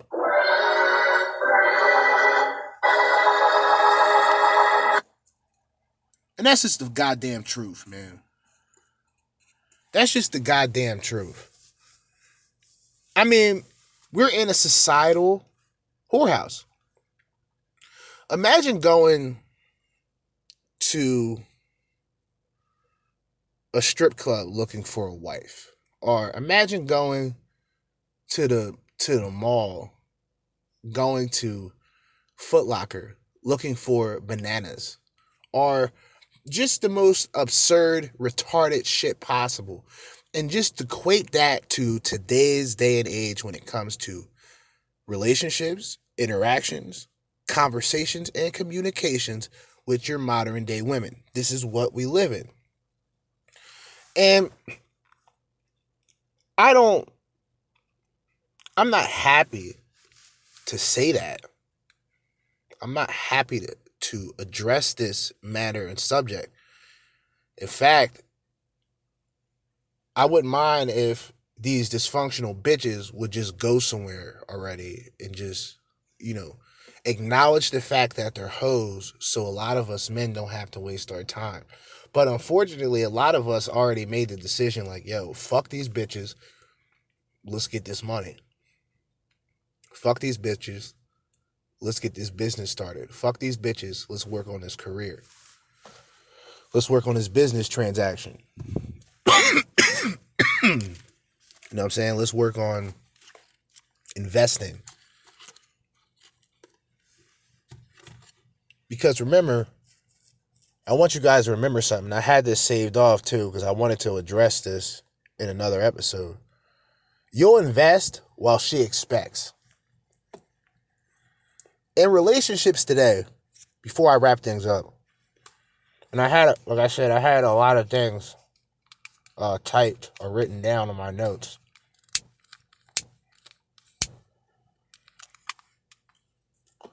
I had a lot of things written down and typed down on my notes that fortunately I have so much that I can break this shit down three days easily.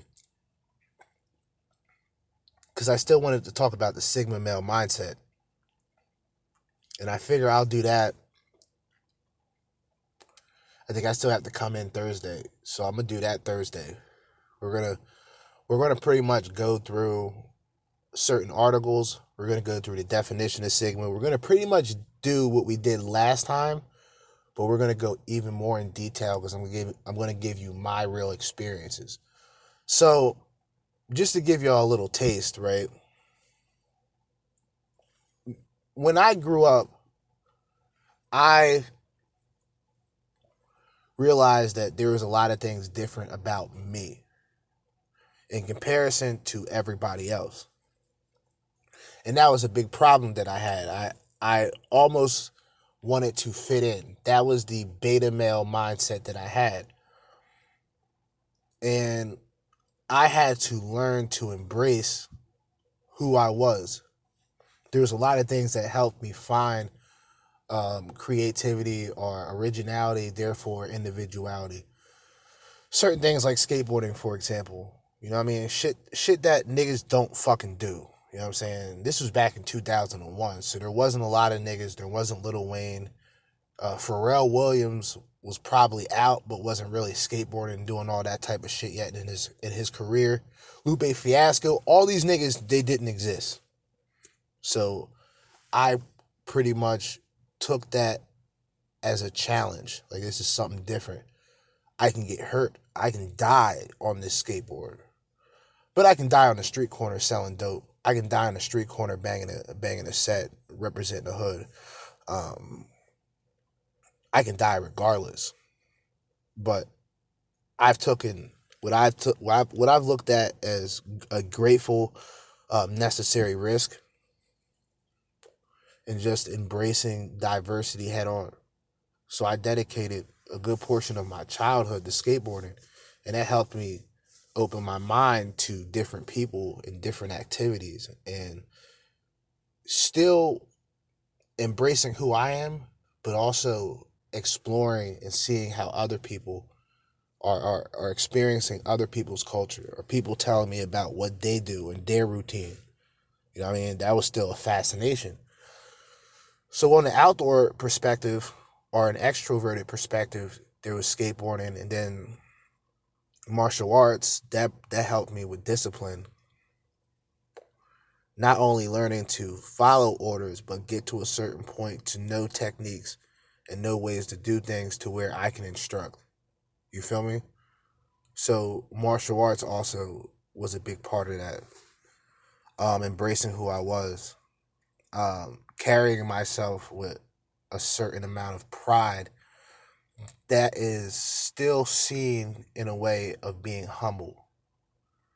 It's not an egotistical pride, it's pride of who you are instead of what you are.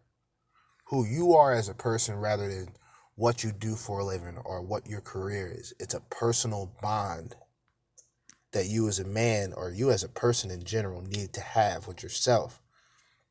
This is why um, when I talk about self development, I talk about the, the development from within. You need to evaluate and analyze yourself before you analyze the things and the people around you. And I've always addressed this in the sense of self accountability, uh, uh, responsibility, sacrifice, and it was something else. But I, I'm actually thinking about, I'm really thinking about writing this book because there's a lot of things that I want to talk about. And I remember it being called The Game of Self Development. And that's a possible book name. I have it saved. So I'm really thinking about. I'm not writing, I'm going to be typing. So that's going to be more of a tedious process. But I think that I have enough patience to do it, especially with my off time that I'm going to be having soon. It would be something that I would like to invest time in and invest energy and effort in in the same way that I do this podcast. Um all of this shit, man, like I said, we're winding down 2021 and this year did not start off the way that it's ending. And I mean that in the most positive um joyful way possible where you know, I'm starting off 2021 at this previous job, man. And I looked at it and I remembered this like it was yesterday. I go into work, and this was probably my third day back at this this last job, and it's the same building that I was in 2015. So it was still sort of a nostalgic. I know that sounds like cringy, but it's still a nostalgic feeling like, oh man, I didn't think I would come back here. I almost felt accomplished for a second because the job I was at before was even worse. Like I wanted to go back. That's why I got back to where I was at, my last job. And I remember going in, this is like my third day. I run into uh, my coworker, one of my coworkers. But he was a black dude. Pro- I think he was a little I don't know if he was. I don't even remember if he was older or younger. That's crazy. But I don't think we were that too far apart in age. So we sort of clicked. You know what I mean? So during break, I'm like, "Yo, I'm about to smoke. You trying to ride?" And then we'll we'll go up and down the main road, smoke a Dutch whatever, then come back, clock in, finish the rest of the eight hours. And this was after this day. You know, it wasn't beforehand because, like I said, this was my third day at the job. So I go and I sit down. And I think he recognized me because either he was there a little bit before I left the job or he was already there.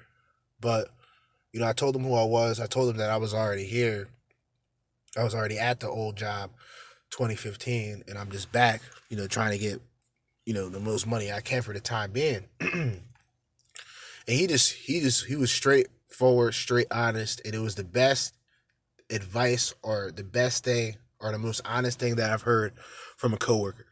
He was like, "Dog, you better off trying to get as much money as you can, find the best opportunity and leave. Like they don't offer shit here." That's what he said, straight up. And I looked at him funny, but then I thought about it. When I was working 2015, I was just a nigga trying to grind, get his money up. So I didn't really care at the time I didn't really pay attention to the money as long as it was consistent. As long as I know I have something solid or at least solid enough to where I can be comfortable a little bit, stack as much as possible. And like I said, find my next my next best option. This nigga left maybe two months after that conversation. Because he already had shit set and he's been there, he was there for close to five years. So when I finally left and I started the year, oh no, when I left where I was at before and went to my previous job, the beginning of or the end of 2020 was regret. Like I felt that I made the wrong decision, but I couldn't really grasp why or how. What decision did I make was wrong? I just felt me being back here wasn't a good decision, right? But I was like, fuck it. That's just self doubt. You know what I mean? Sometimes when you in the fight, you in the fight alone. When you're a Sigma male, when you're like a lone wolf, you're in the fight alone. So the only person that's going to take the brunt of the downfall is you. So I almost forgot about that. I kind of lost myself at that particular time. Because I was just so focused on getting money and getting back to work. Because I left that the previous job before that, I left. And, you know, I left for good reason and I was able to get a good amount of compensation for that. But that didn't that didn't really help me chill out. I wasn't necessarily relaxed. I was out there looking for the next opportunity. So this previous place came. And how the year ended last year, I have gotten that job November 28th of 2020. And I was excited. I was like, yeah, getting back into my place. I remember I was feeling ecstatic. And that feeling literally lasts two weeks. After two weeks at that job, I hated the job. I hated the people I worked with because in a lot of ways it was the same people I worked with, which means they've submitted to their workplace. They have became slaves to that workplace because since I was there 2015, they've treated nobody better. They've actually went they've actually fell through on a lot of things. They have poor leadership, poor pay. You're not really getting anything, you know, in those type of areas. So I knew at the end of the year I was doing what I'm doing right now. I'm sitting in my car. I wasn't doing podcasting yet, or I wasn't podcasting that day because there was a time when I started back to podcasting and I only wanted to do two or three shows a week. And I'm sitting in my car. I'm in the same parking lot that I was in 2015, right? You got to put myself in my shoes for a second. And I'm saying to myself, is this a real accomplishment? Like, I'm in the same company I'm working for the same company that I worked for the previous job before that that did me dirty. So now I'm just going into a new a new district, a new county, offering the same shit. More hassle, more people to deal with. You know, more guys like secret secret bosses I call them. I didn't find a lot of secret bosses here. And like I said, I'm very blessed, very grateful. If any gift that I've gotten this year was the opportunity to have what I have today. And I only have above to look up to and to think. And really just the God given strength and the and the ability to tolerate and go through hell to get to some temporary form of heaven. You know what I mean? Motherfuckers just got paid a good amount last week. And I'm looking forward to more money this week. Just because the year's ending and these people are considerate enough to understand that, hey, we know the holidays coming up and your last quarter is going to be up in the next few weeks anyway because it's the end of the year, so we'll pay you this week. Like, that's different. And I'm in a place now where it's like, yo, I got the groove of this place. I know everything like the back of my hand now all the equipment, all the machinery, all the tasks that I need to do, I'm usually ahead of time. That's why I'm going so hard right now because really I'm done everything in here. Everything is put away, everything is finished. I don't have to really do anything when I come back in besides get ready to punch out. You know what I mean? I was supposed to stop now, but fuck it. We going in. But I remember like I'm sitting in my fucking car and it was I was doing almost the same hours here, but I worked 10:30 to 11 and the extra 30 minutes was for our quote unquote break. We don't have breaks here. Anytime I want to go somewhere, I just have to let anybody that I'm working with know, yo, I'm getting something to eat. Yo, I'm going back to the house and grabbing something real quick. I'll be right back. I'm I'm 7 minutes away. So I can go to my house and back in 15 minutes easily. I just never did it because I have no reason to. But it's different here. Even on a busy day, Like even when I know there's shit going on and I gotta be on my feet, I gotta get this certain amount of work done in time, especially if I if I podcast. And podcasting is one of those activities that actually makes me more active. I have to be on top of my game and be on top of the work that I do and be able to get everything done quick, but also to the point. You know what I mean? Not half assing, working harder, not smarter. You know what I'm saying? Doing that or having to do that in order to to podcast means that the podcast motivates me to be a better worker. And I'm also sharpening my skills, also sharpening my my wordplay, if you will, in the same level that a hip hop artist does when he writes rhymes. I'm not writing rhymes I'm speaking off the top of my head. But the shit that I talk about should resonate with a good portion of you men because you guys are witnessing this type of behavior. You're witnessing this type of madness from these type of women. I mean, if I really had the energy or if this if I've gathered if I've had stumbled across this information when I was 23, I would probably be a millionaire right now. And I'm not saying that because I'm talented. I'm saying that I know what I talk about. And I'm confident and I stand on what the fuck I say. See, that's what makes you a man. I get tired of these bitches trying to justify what a man is when none of these bitches were raised by men. They were raised by angry single mothers and their attitude and dysfunction rubbed off on them. It was like in their genetics. I don't know what the fuck it is. Like it it's it's despicable at this fucking point. I really have to sit back and say to myself, I I'm grateful. Like I'm I am very grateful. I have no children with none of these bottom shelf bitches. I have no children. I have no debt. All of the debt that I've dealt with from going going to college, trying to do um, what the fuck? I don't even remember what the fuck I was doing. Don't even matter. All of that debt is taken care of.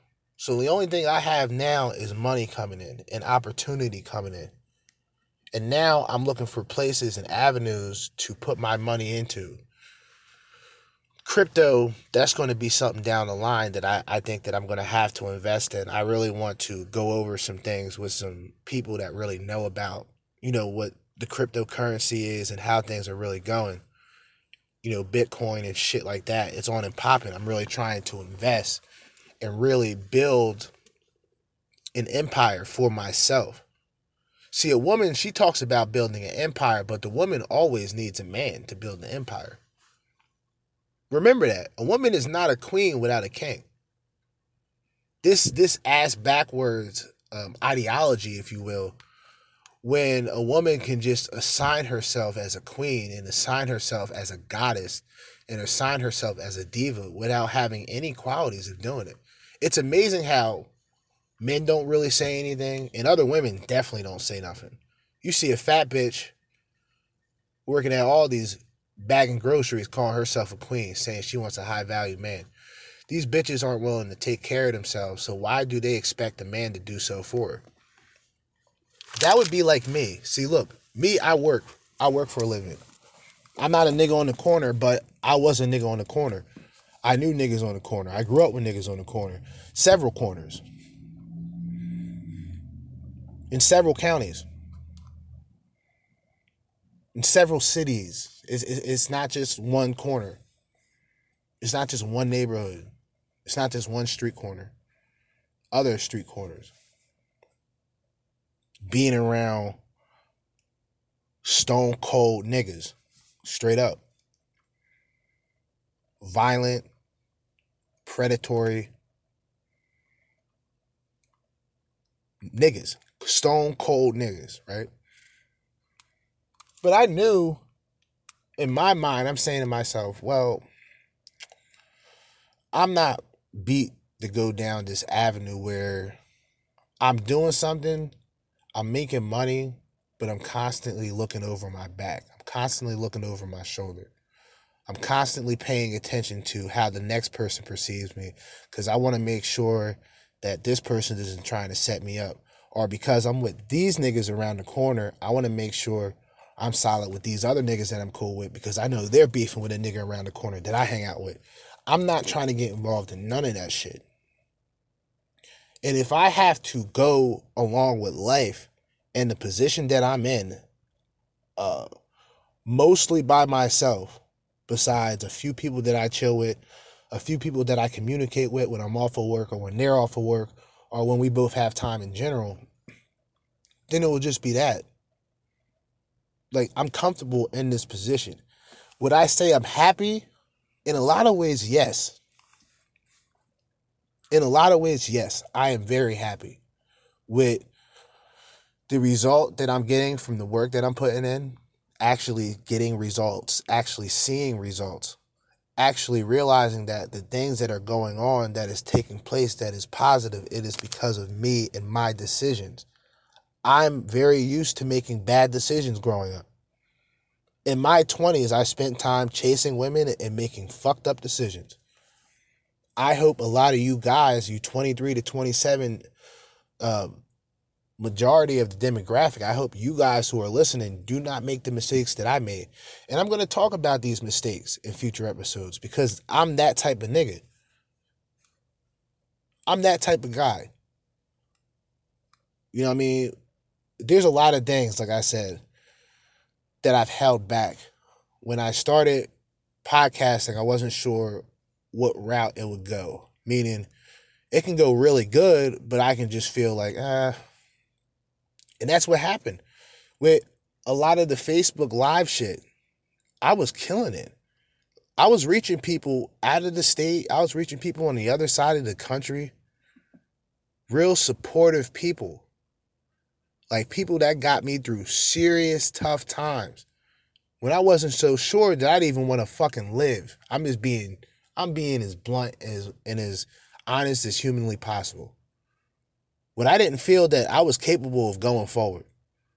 I felt that hey, I did everything that I tried to do to make something of myself and it's hard. I can't do it. That's how I felt. I felt I couldn't fucking do anything. I was helpless. I even though I wasn't on the street corner, I wasn't doing shit in the same way that they wasn't doing shit. I was still hoping and, and praying for a come up. Not really being willing to take a risk and make anything of it. I didn't know what the fuck I was going to do.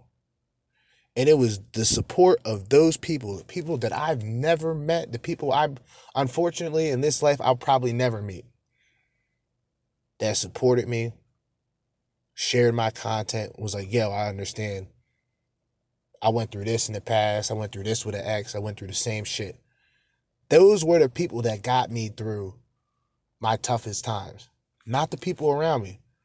So that's why I'm very cold hearted when it comes to the people around me now. I see the world through a different view. I see the world through a different view. So I can't I can't pretend or I can't participate with these people because I already know that we are on different playing fields. We're on different levels. We're coming from different uh, frequencies. I'm coming from a high crown root chakra, a higher frequency. A lot of people come from a lower frequency. So it's just all about money. It's all about this. It's all about bitches. No, it's about self development. It's about bettering yourself.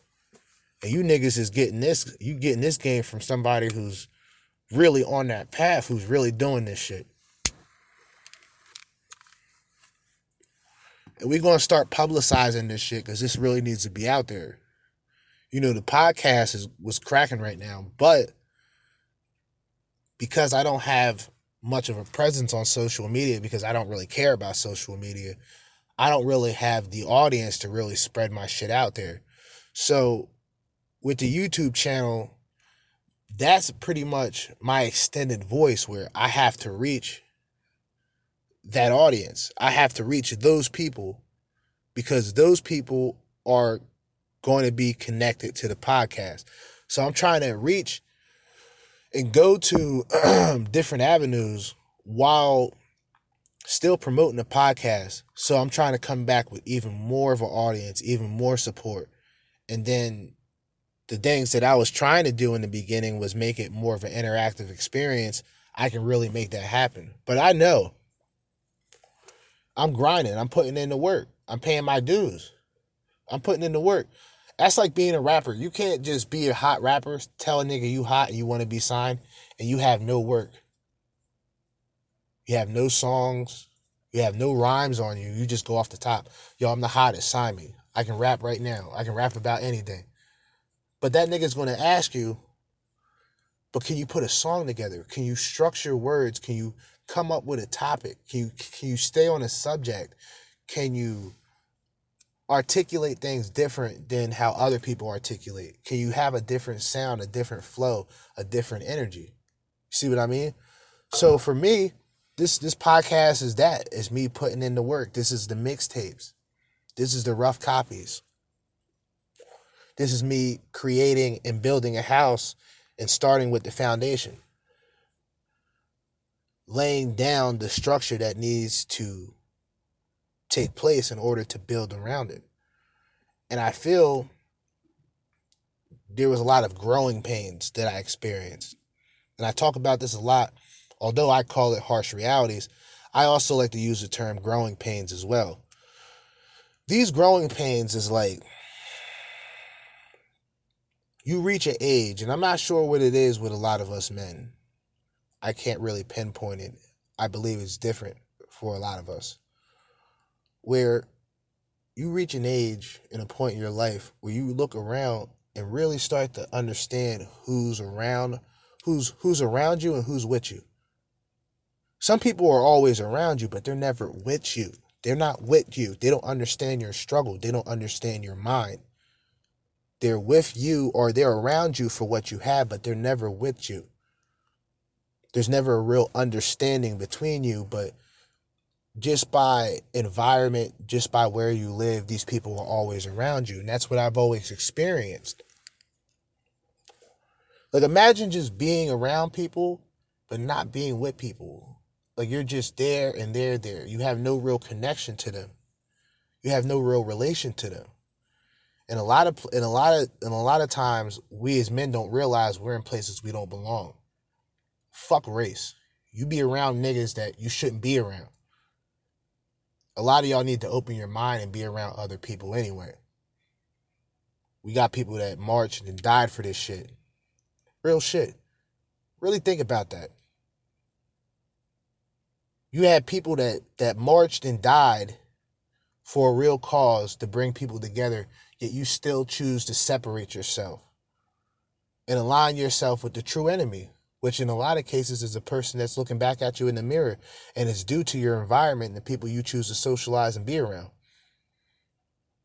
See, I didn't want to get too serious, but I also didn't want to get too comical either.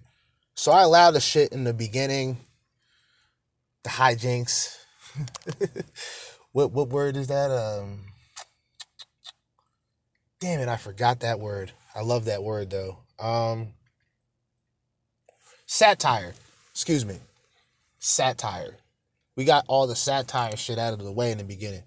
But I wanted to get serious at the end because like I said, I want to keep a balance. I want to keep a balance in life. I don't believe see a lot of people and you got to realize that's the thing about life where there's good and evil. You're not good will never over over good will never uh beat evil. It won't happen. Evil has to exist in order for good to be acknowledged. I think a director by the name of David Lynch. I'm sure a lot of you guys heard of David Lynch. I'm actually one of his big fans, especially when it came to the Twin Peaks series, when it came to Blue Velvet, um, and a lot of other movies and, and little projects that he did. But he talks about how he has a thing with balance in a lot of his movies. And if you guys are a fan of Eraserhead, a lot of these movies you guys need to look up. Um, Mulholland Drive. Uh, what else is the other movie that was really good?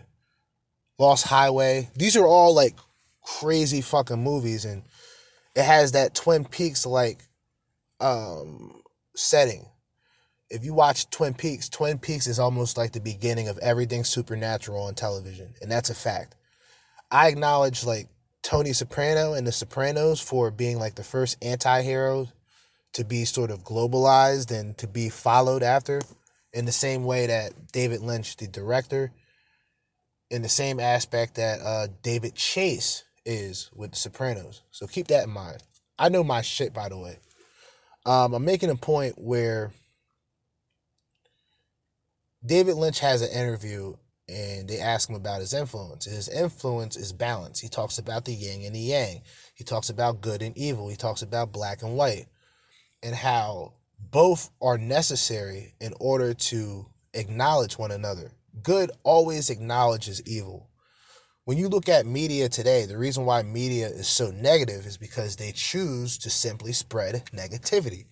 Hence, if a person does good, hey, this person saved somebody or this person is donating money to a foundation with cancer.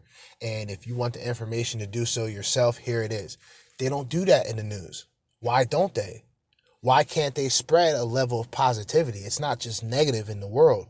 This is why we live in a, a transhumanism sort of life where we're now plugged in to the matrix. We know that we're being plugged in. We know we're being duped. We know we're being lied to, but we're comfortable with those lies. That painful, harsh reality is something that a lot of people are not adjusted to knowing and realizing. So a lot of people aren't meant for this message. And I acknowledge that. Because, like I said, what I did earlier, the reason why I'm not even going to upload it yet is because I went in so deep when it comes into the black community and conservatism and being known as a sellout because of Trump support or because being a Republican or having conservative views in general as a black person is taboo because essentially thinking outside of the box is taboo. So there is no avenues to originality within the black community that really involves any form of leadership or understanding. It's you're ostracized, you're different. We don't fuck with you. But when you start making moves and you start making something out of yourself, watch those people. They'll come back. Trust me. Especially bitches. I brought this up before. It's nothing more distasteful and embarrassing for a woman, for you as a guy, to step the fuck up, right? You started off as a fucking bum, right? You started off with nothing and you were bagging bitches like me. I had nothing and I was fucking bitches. No money. Whatever characteristics that these bitches liked, they liked it. I was smashing. I brought nothing to the table and I'm proud as a man to say that. Fuck these bitches. But with that being said, I knew, right? In that process of dealing with women, when I got to a certain point, it was strictly going to be about something. I wasn't sure if it was going to be about, per se, money. It's just about money. It's just about what you bring to the table. It's about nothing else. Or it's your status. Like, who are you as a person, right? And when I got older, I still was trying to figure out what it, when was it going to happen. I was waiting for it because I was dealing with women. I wasn't dealing with like I wasn't dealing with multiple women. I was dealing with one at a time, but I still had access to multiple women. I just didn't choose the fuck around, which I'm kind of fortunate for because I didn't end up with kids. I didn't end up in debt. I didn't end up with a bitch I can't stand because there's already enough of you bitches that I got to deal with on a daily basis, just to be honest. So, in a lot of ways, I'm very fortunate. But I also think, like, and a lot of us guys, we think, like, damn, when did it become like this? Like, can we really pinpoint? And I want guys to really think about this. Can we really pinpoint when things became the way that they are? Where a guy, a guy is looking for commitment, a guy is looking for relationships, and women are just looking for the next best opportunity. Because remember, even if a guy objectifies a woman, he doesn't necessarily create that. The woman is the one who embraces the narrative and becomes that. So when guys simply acknowledge it, they're vilified, but these bitches are on OnlyFans. So, so who's really objectifying themselves? They literally place themselves on the market. This is a societal whorehouse. This is the back alley bathhouse. Shout out to uh Thinking Man's Templar again. Once again, the people that I mentioned are the people that I really fuck with. And I think if you guys, and since a lot of a good amount of you guys are listening, a good amount of you guys do listen when you guys get a chance, you should check those people out too. Because with me, and I'm giving people props that are just light years ahead of me when it comes to viewers, when it comes to uh, participation, but none of that shit's really important to me. It's more or less the message. So if anybody, even somebody who I initially disagree with, if they say something valid and make a lot of points, I'm pointing those people out. That's not a problem to me.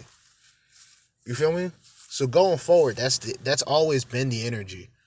And like I said, I still have huge plans for this whole red pill party thing. My goal, as I've addressed before, I'll address again on the way out of here because it's almost 10 o'clock, 9.55 to be exact. We're over two hours. But my original plan was to start off the Red Pill Party podcast, get a buzz, put in the grind, however long it would take. Even if it takes five years to get some notoriety, I'm willing to make that sacrifice because I've put in time and effort to better myself.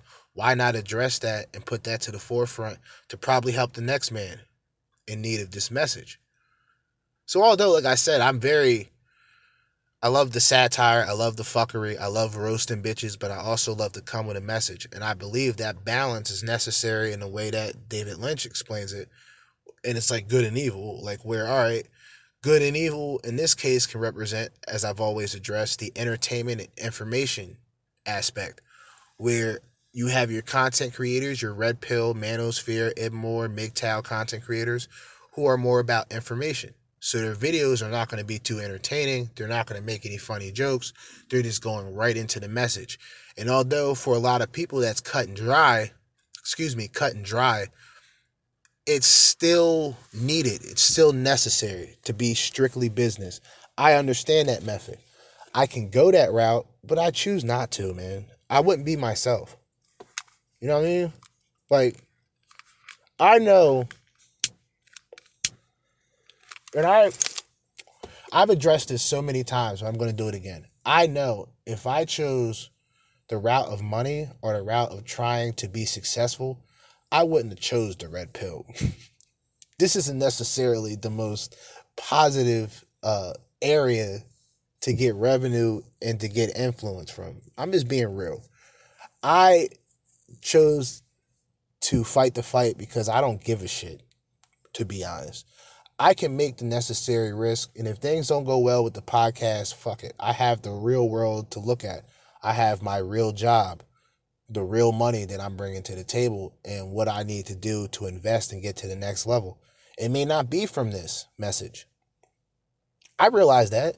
It may not be from the red pill. So I make further steps. Like I'm I'm already on the lines of being a political figure anyway, why people want to acknowledge it or not.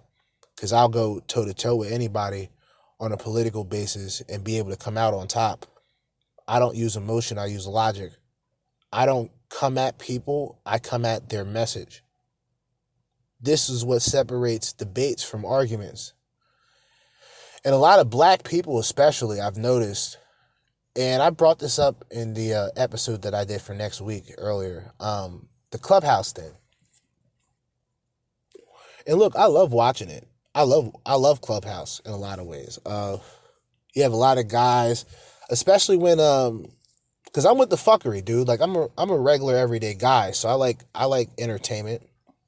So I'll watch Clubhouse and you know Whack 100. Y'all know Whack 100, games manager, Blueface's manager, successful man.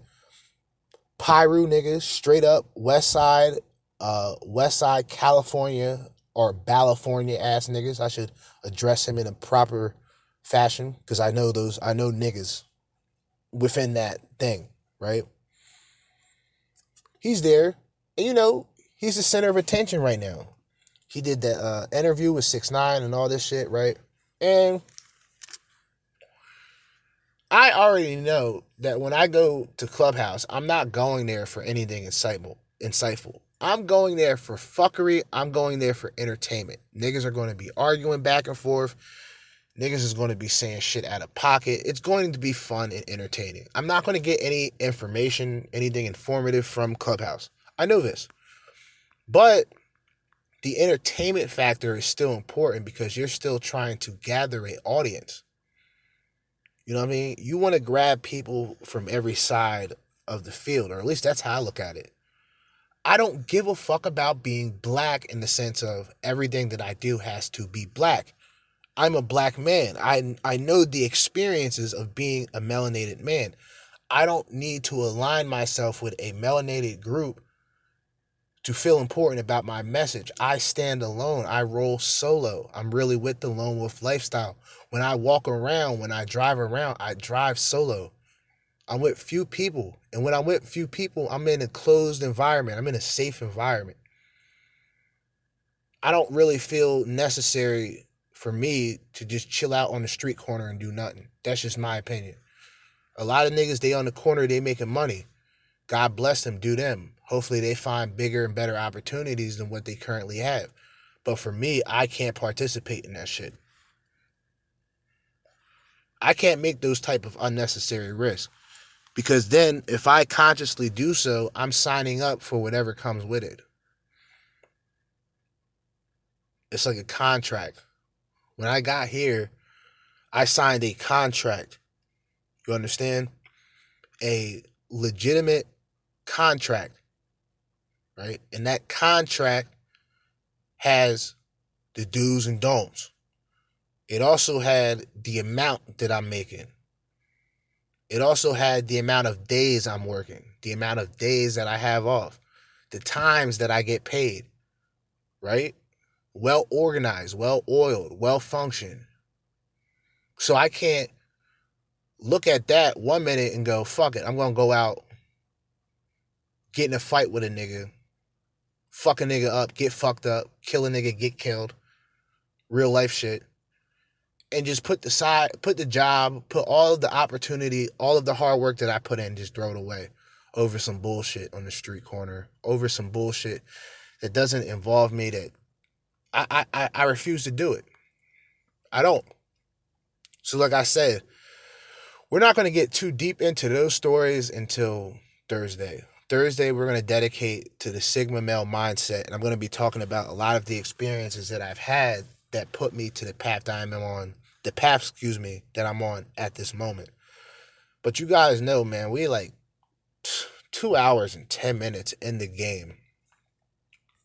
Two hours and 10 minutes into this message and to the free game, red pill game, red pill knowledge. You know what I mean?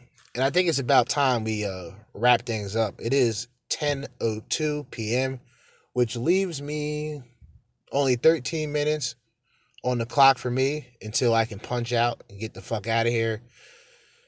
Get me something to eat, get me something to drink. I got to re up on my green tea. Got to stay up on your green tea. Stay healthy out there. We got to put those uh, carbonated drinks aside. I'm really, I'm really trying to create a movement right now. I don't know if people are paying attention. I've been doing this shit for a while, but I'm starting to find my my kick, right? But we got to put the carbonated drinks aside. I know we go out there, we drink. I drink beer. Um, the seltzer shit, I was drinking that for a while, but fuck that. I like beer. But when it comes to carbonated drinks like sodas, I tend to replace those with green tea. Usually like filtered, legit green tea. Not the shit with the extra sugar, although ginseng is pretty good. I've just replaced a lot of my like I used to drink iced tea too, but I used to drink the the sugary ones. You know, the shit that have like 26 to 33 grams of sugar. And I be I'm becoming like one of those health nuts, even though I'm a cigarette smoker. I can't help it. I know I sound hypocritical. Fuck you guys. I'm living my life, right? But I became I became more conscious, I should say, on what I put into my body. I only eat one time a day in most cases. So I'm already aware that I'm pretty much fasting throughout the day. I'm still drinking liquids. I may have a snack, something that can hold me over, but I try not to consume a full meal while I'm on the clock. It gets in the way of my performance. So during this time when I'm wrapping things up and I'm starting to get hungry, my stomach's starting to rumble, I try to find I still eat actual food. I just don't eat as much. Or I eat portions. You hear my stomach right now? Jesus. We get ready to wrap this shit up, God damn it. It's been another time. It's been another day or another night, another podcast for the hell of it. Put the horns in. And we getting ready to wrap things up, man. I'm gonna play a little something on the way out. Like I usually do, one of my instrumentals. And by the way, I think I've addressed this in a couple episodes. I'm gonna do it again. If you like the instrumentals that I make, it is from me, Jerzee Judah. You can find them on SoundCloud by simply typing in Jerzee Judah. That is J E R Z E E J U D A H. And you will find my face. And I'll have a, a good amount of shit, a good amount of instrumentals that you may enjoy. Um, I'm going to be using a lot more of those for future podcasts. Like I said, I'm getting back into music. I'm getting back into the swing of things in general. But I'm talking too fucking much. It's time to wrap shit up. Jerzee Judah, Red Pill Party Podcast, Mystery Box. Yeah, Mystery Box. We're going to play that. We're going to let that shit resonate with y'all, play the audience, and then wrap it up. I'm out. Peace.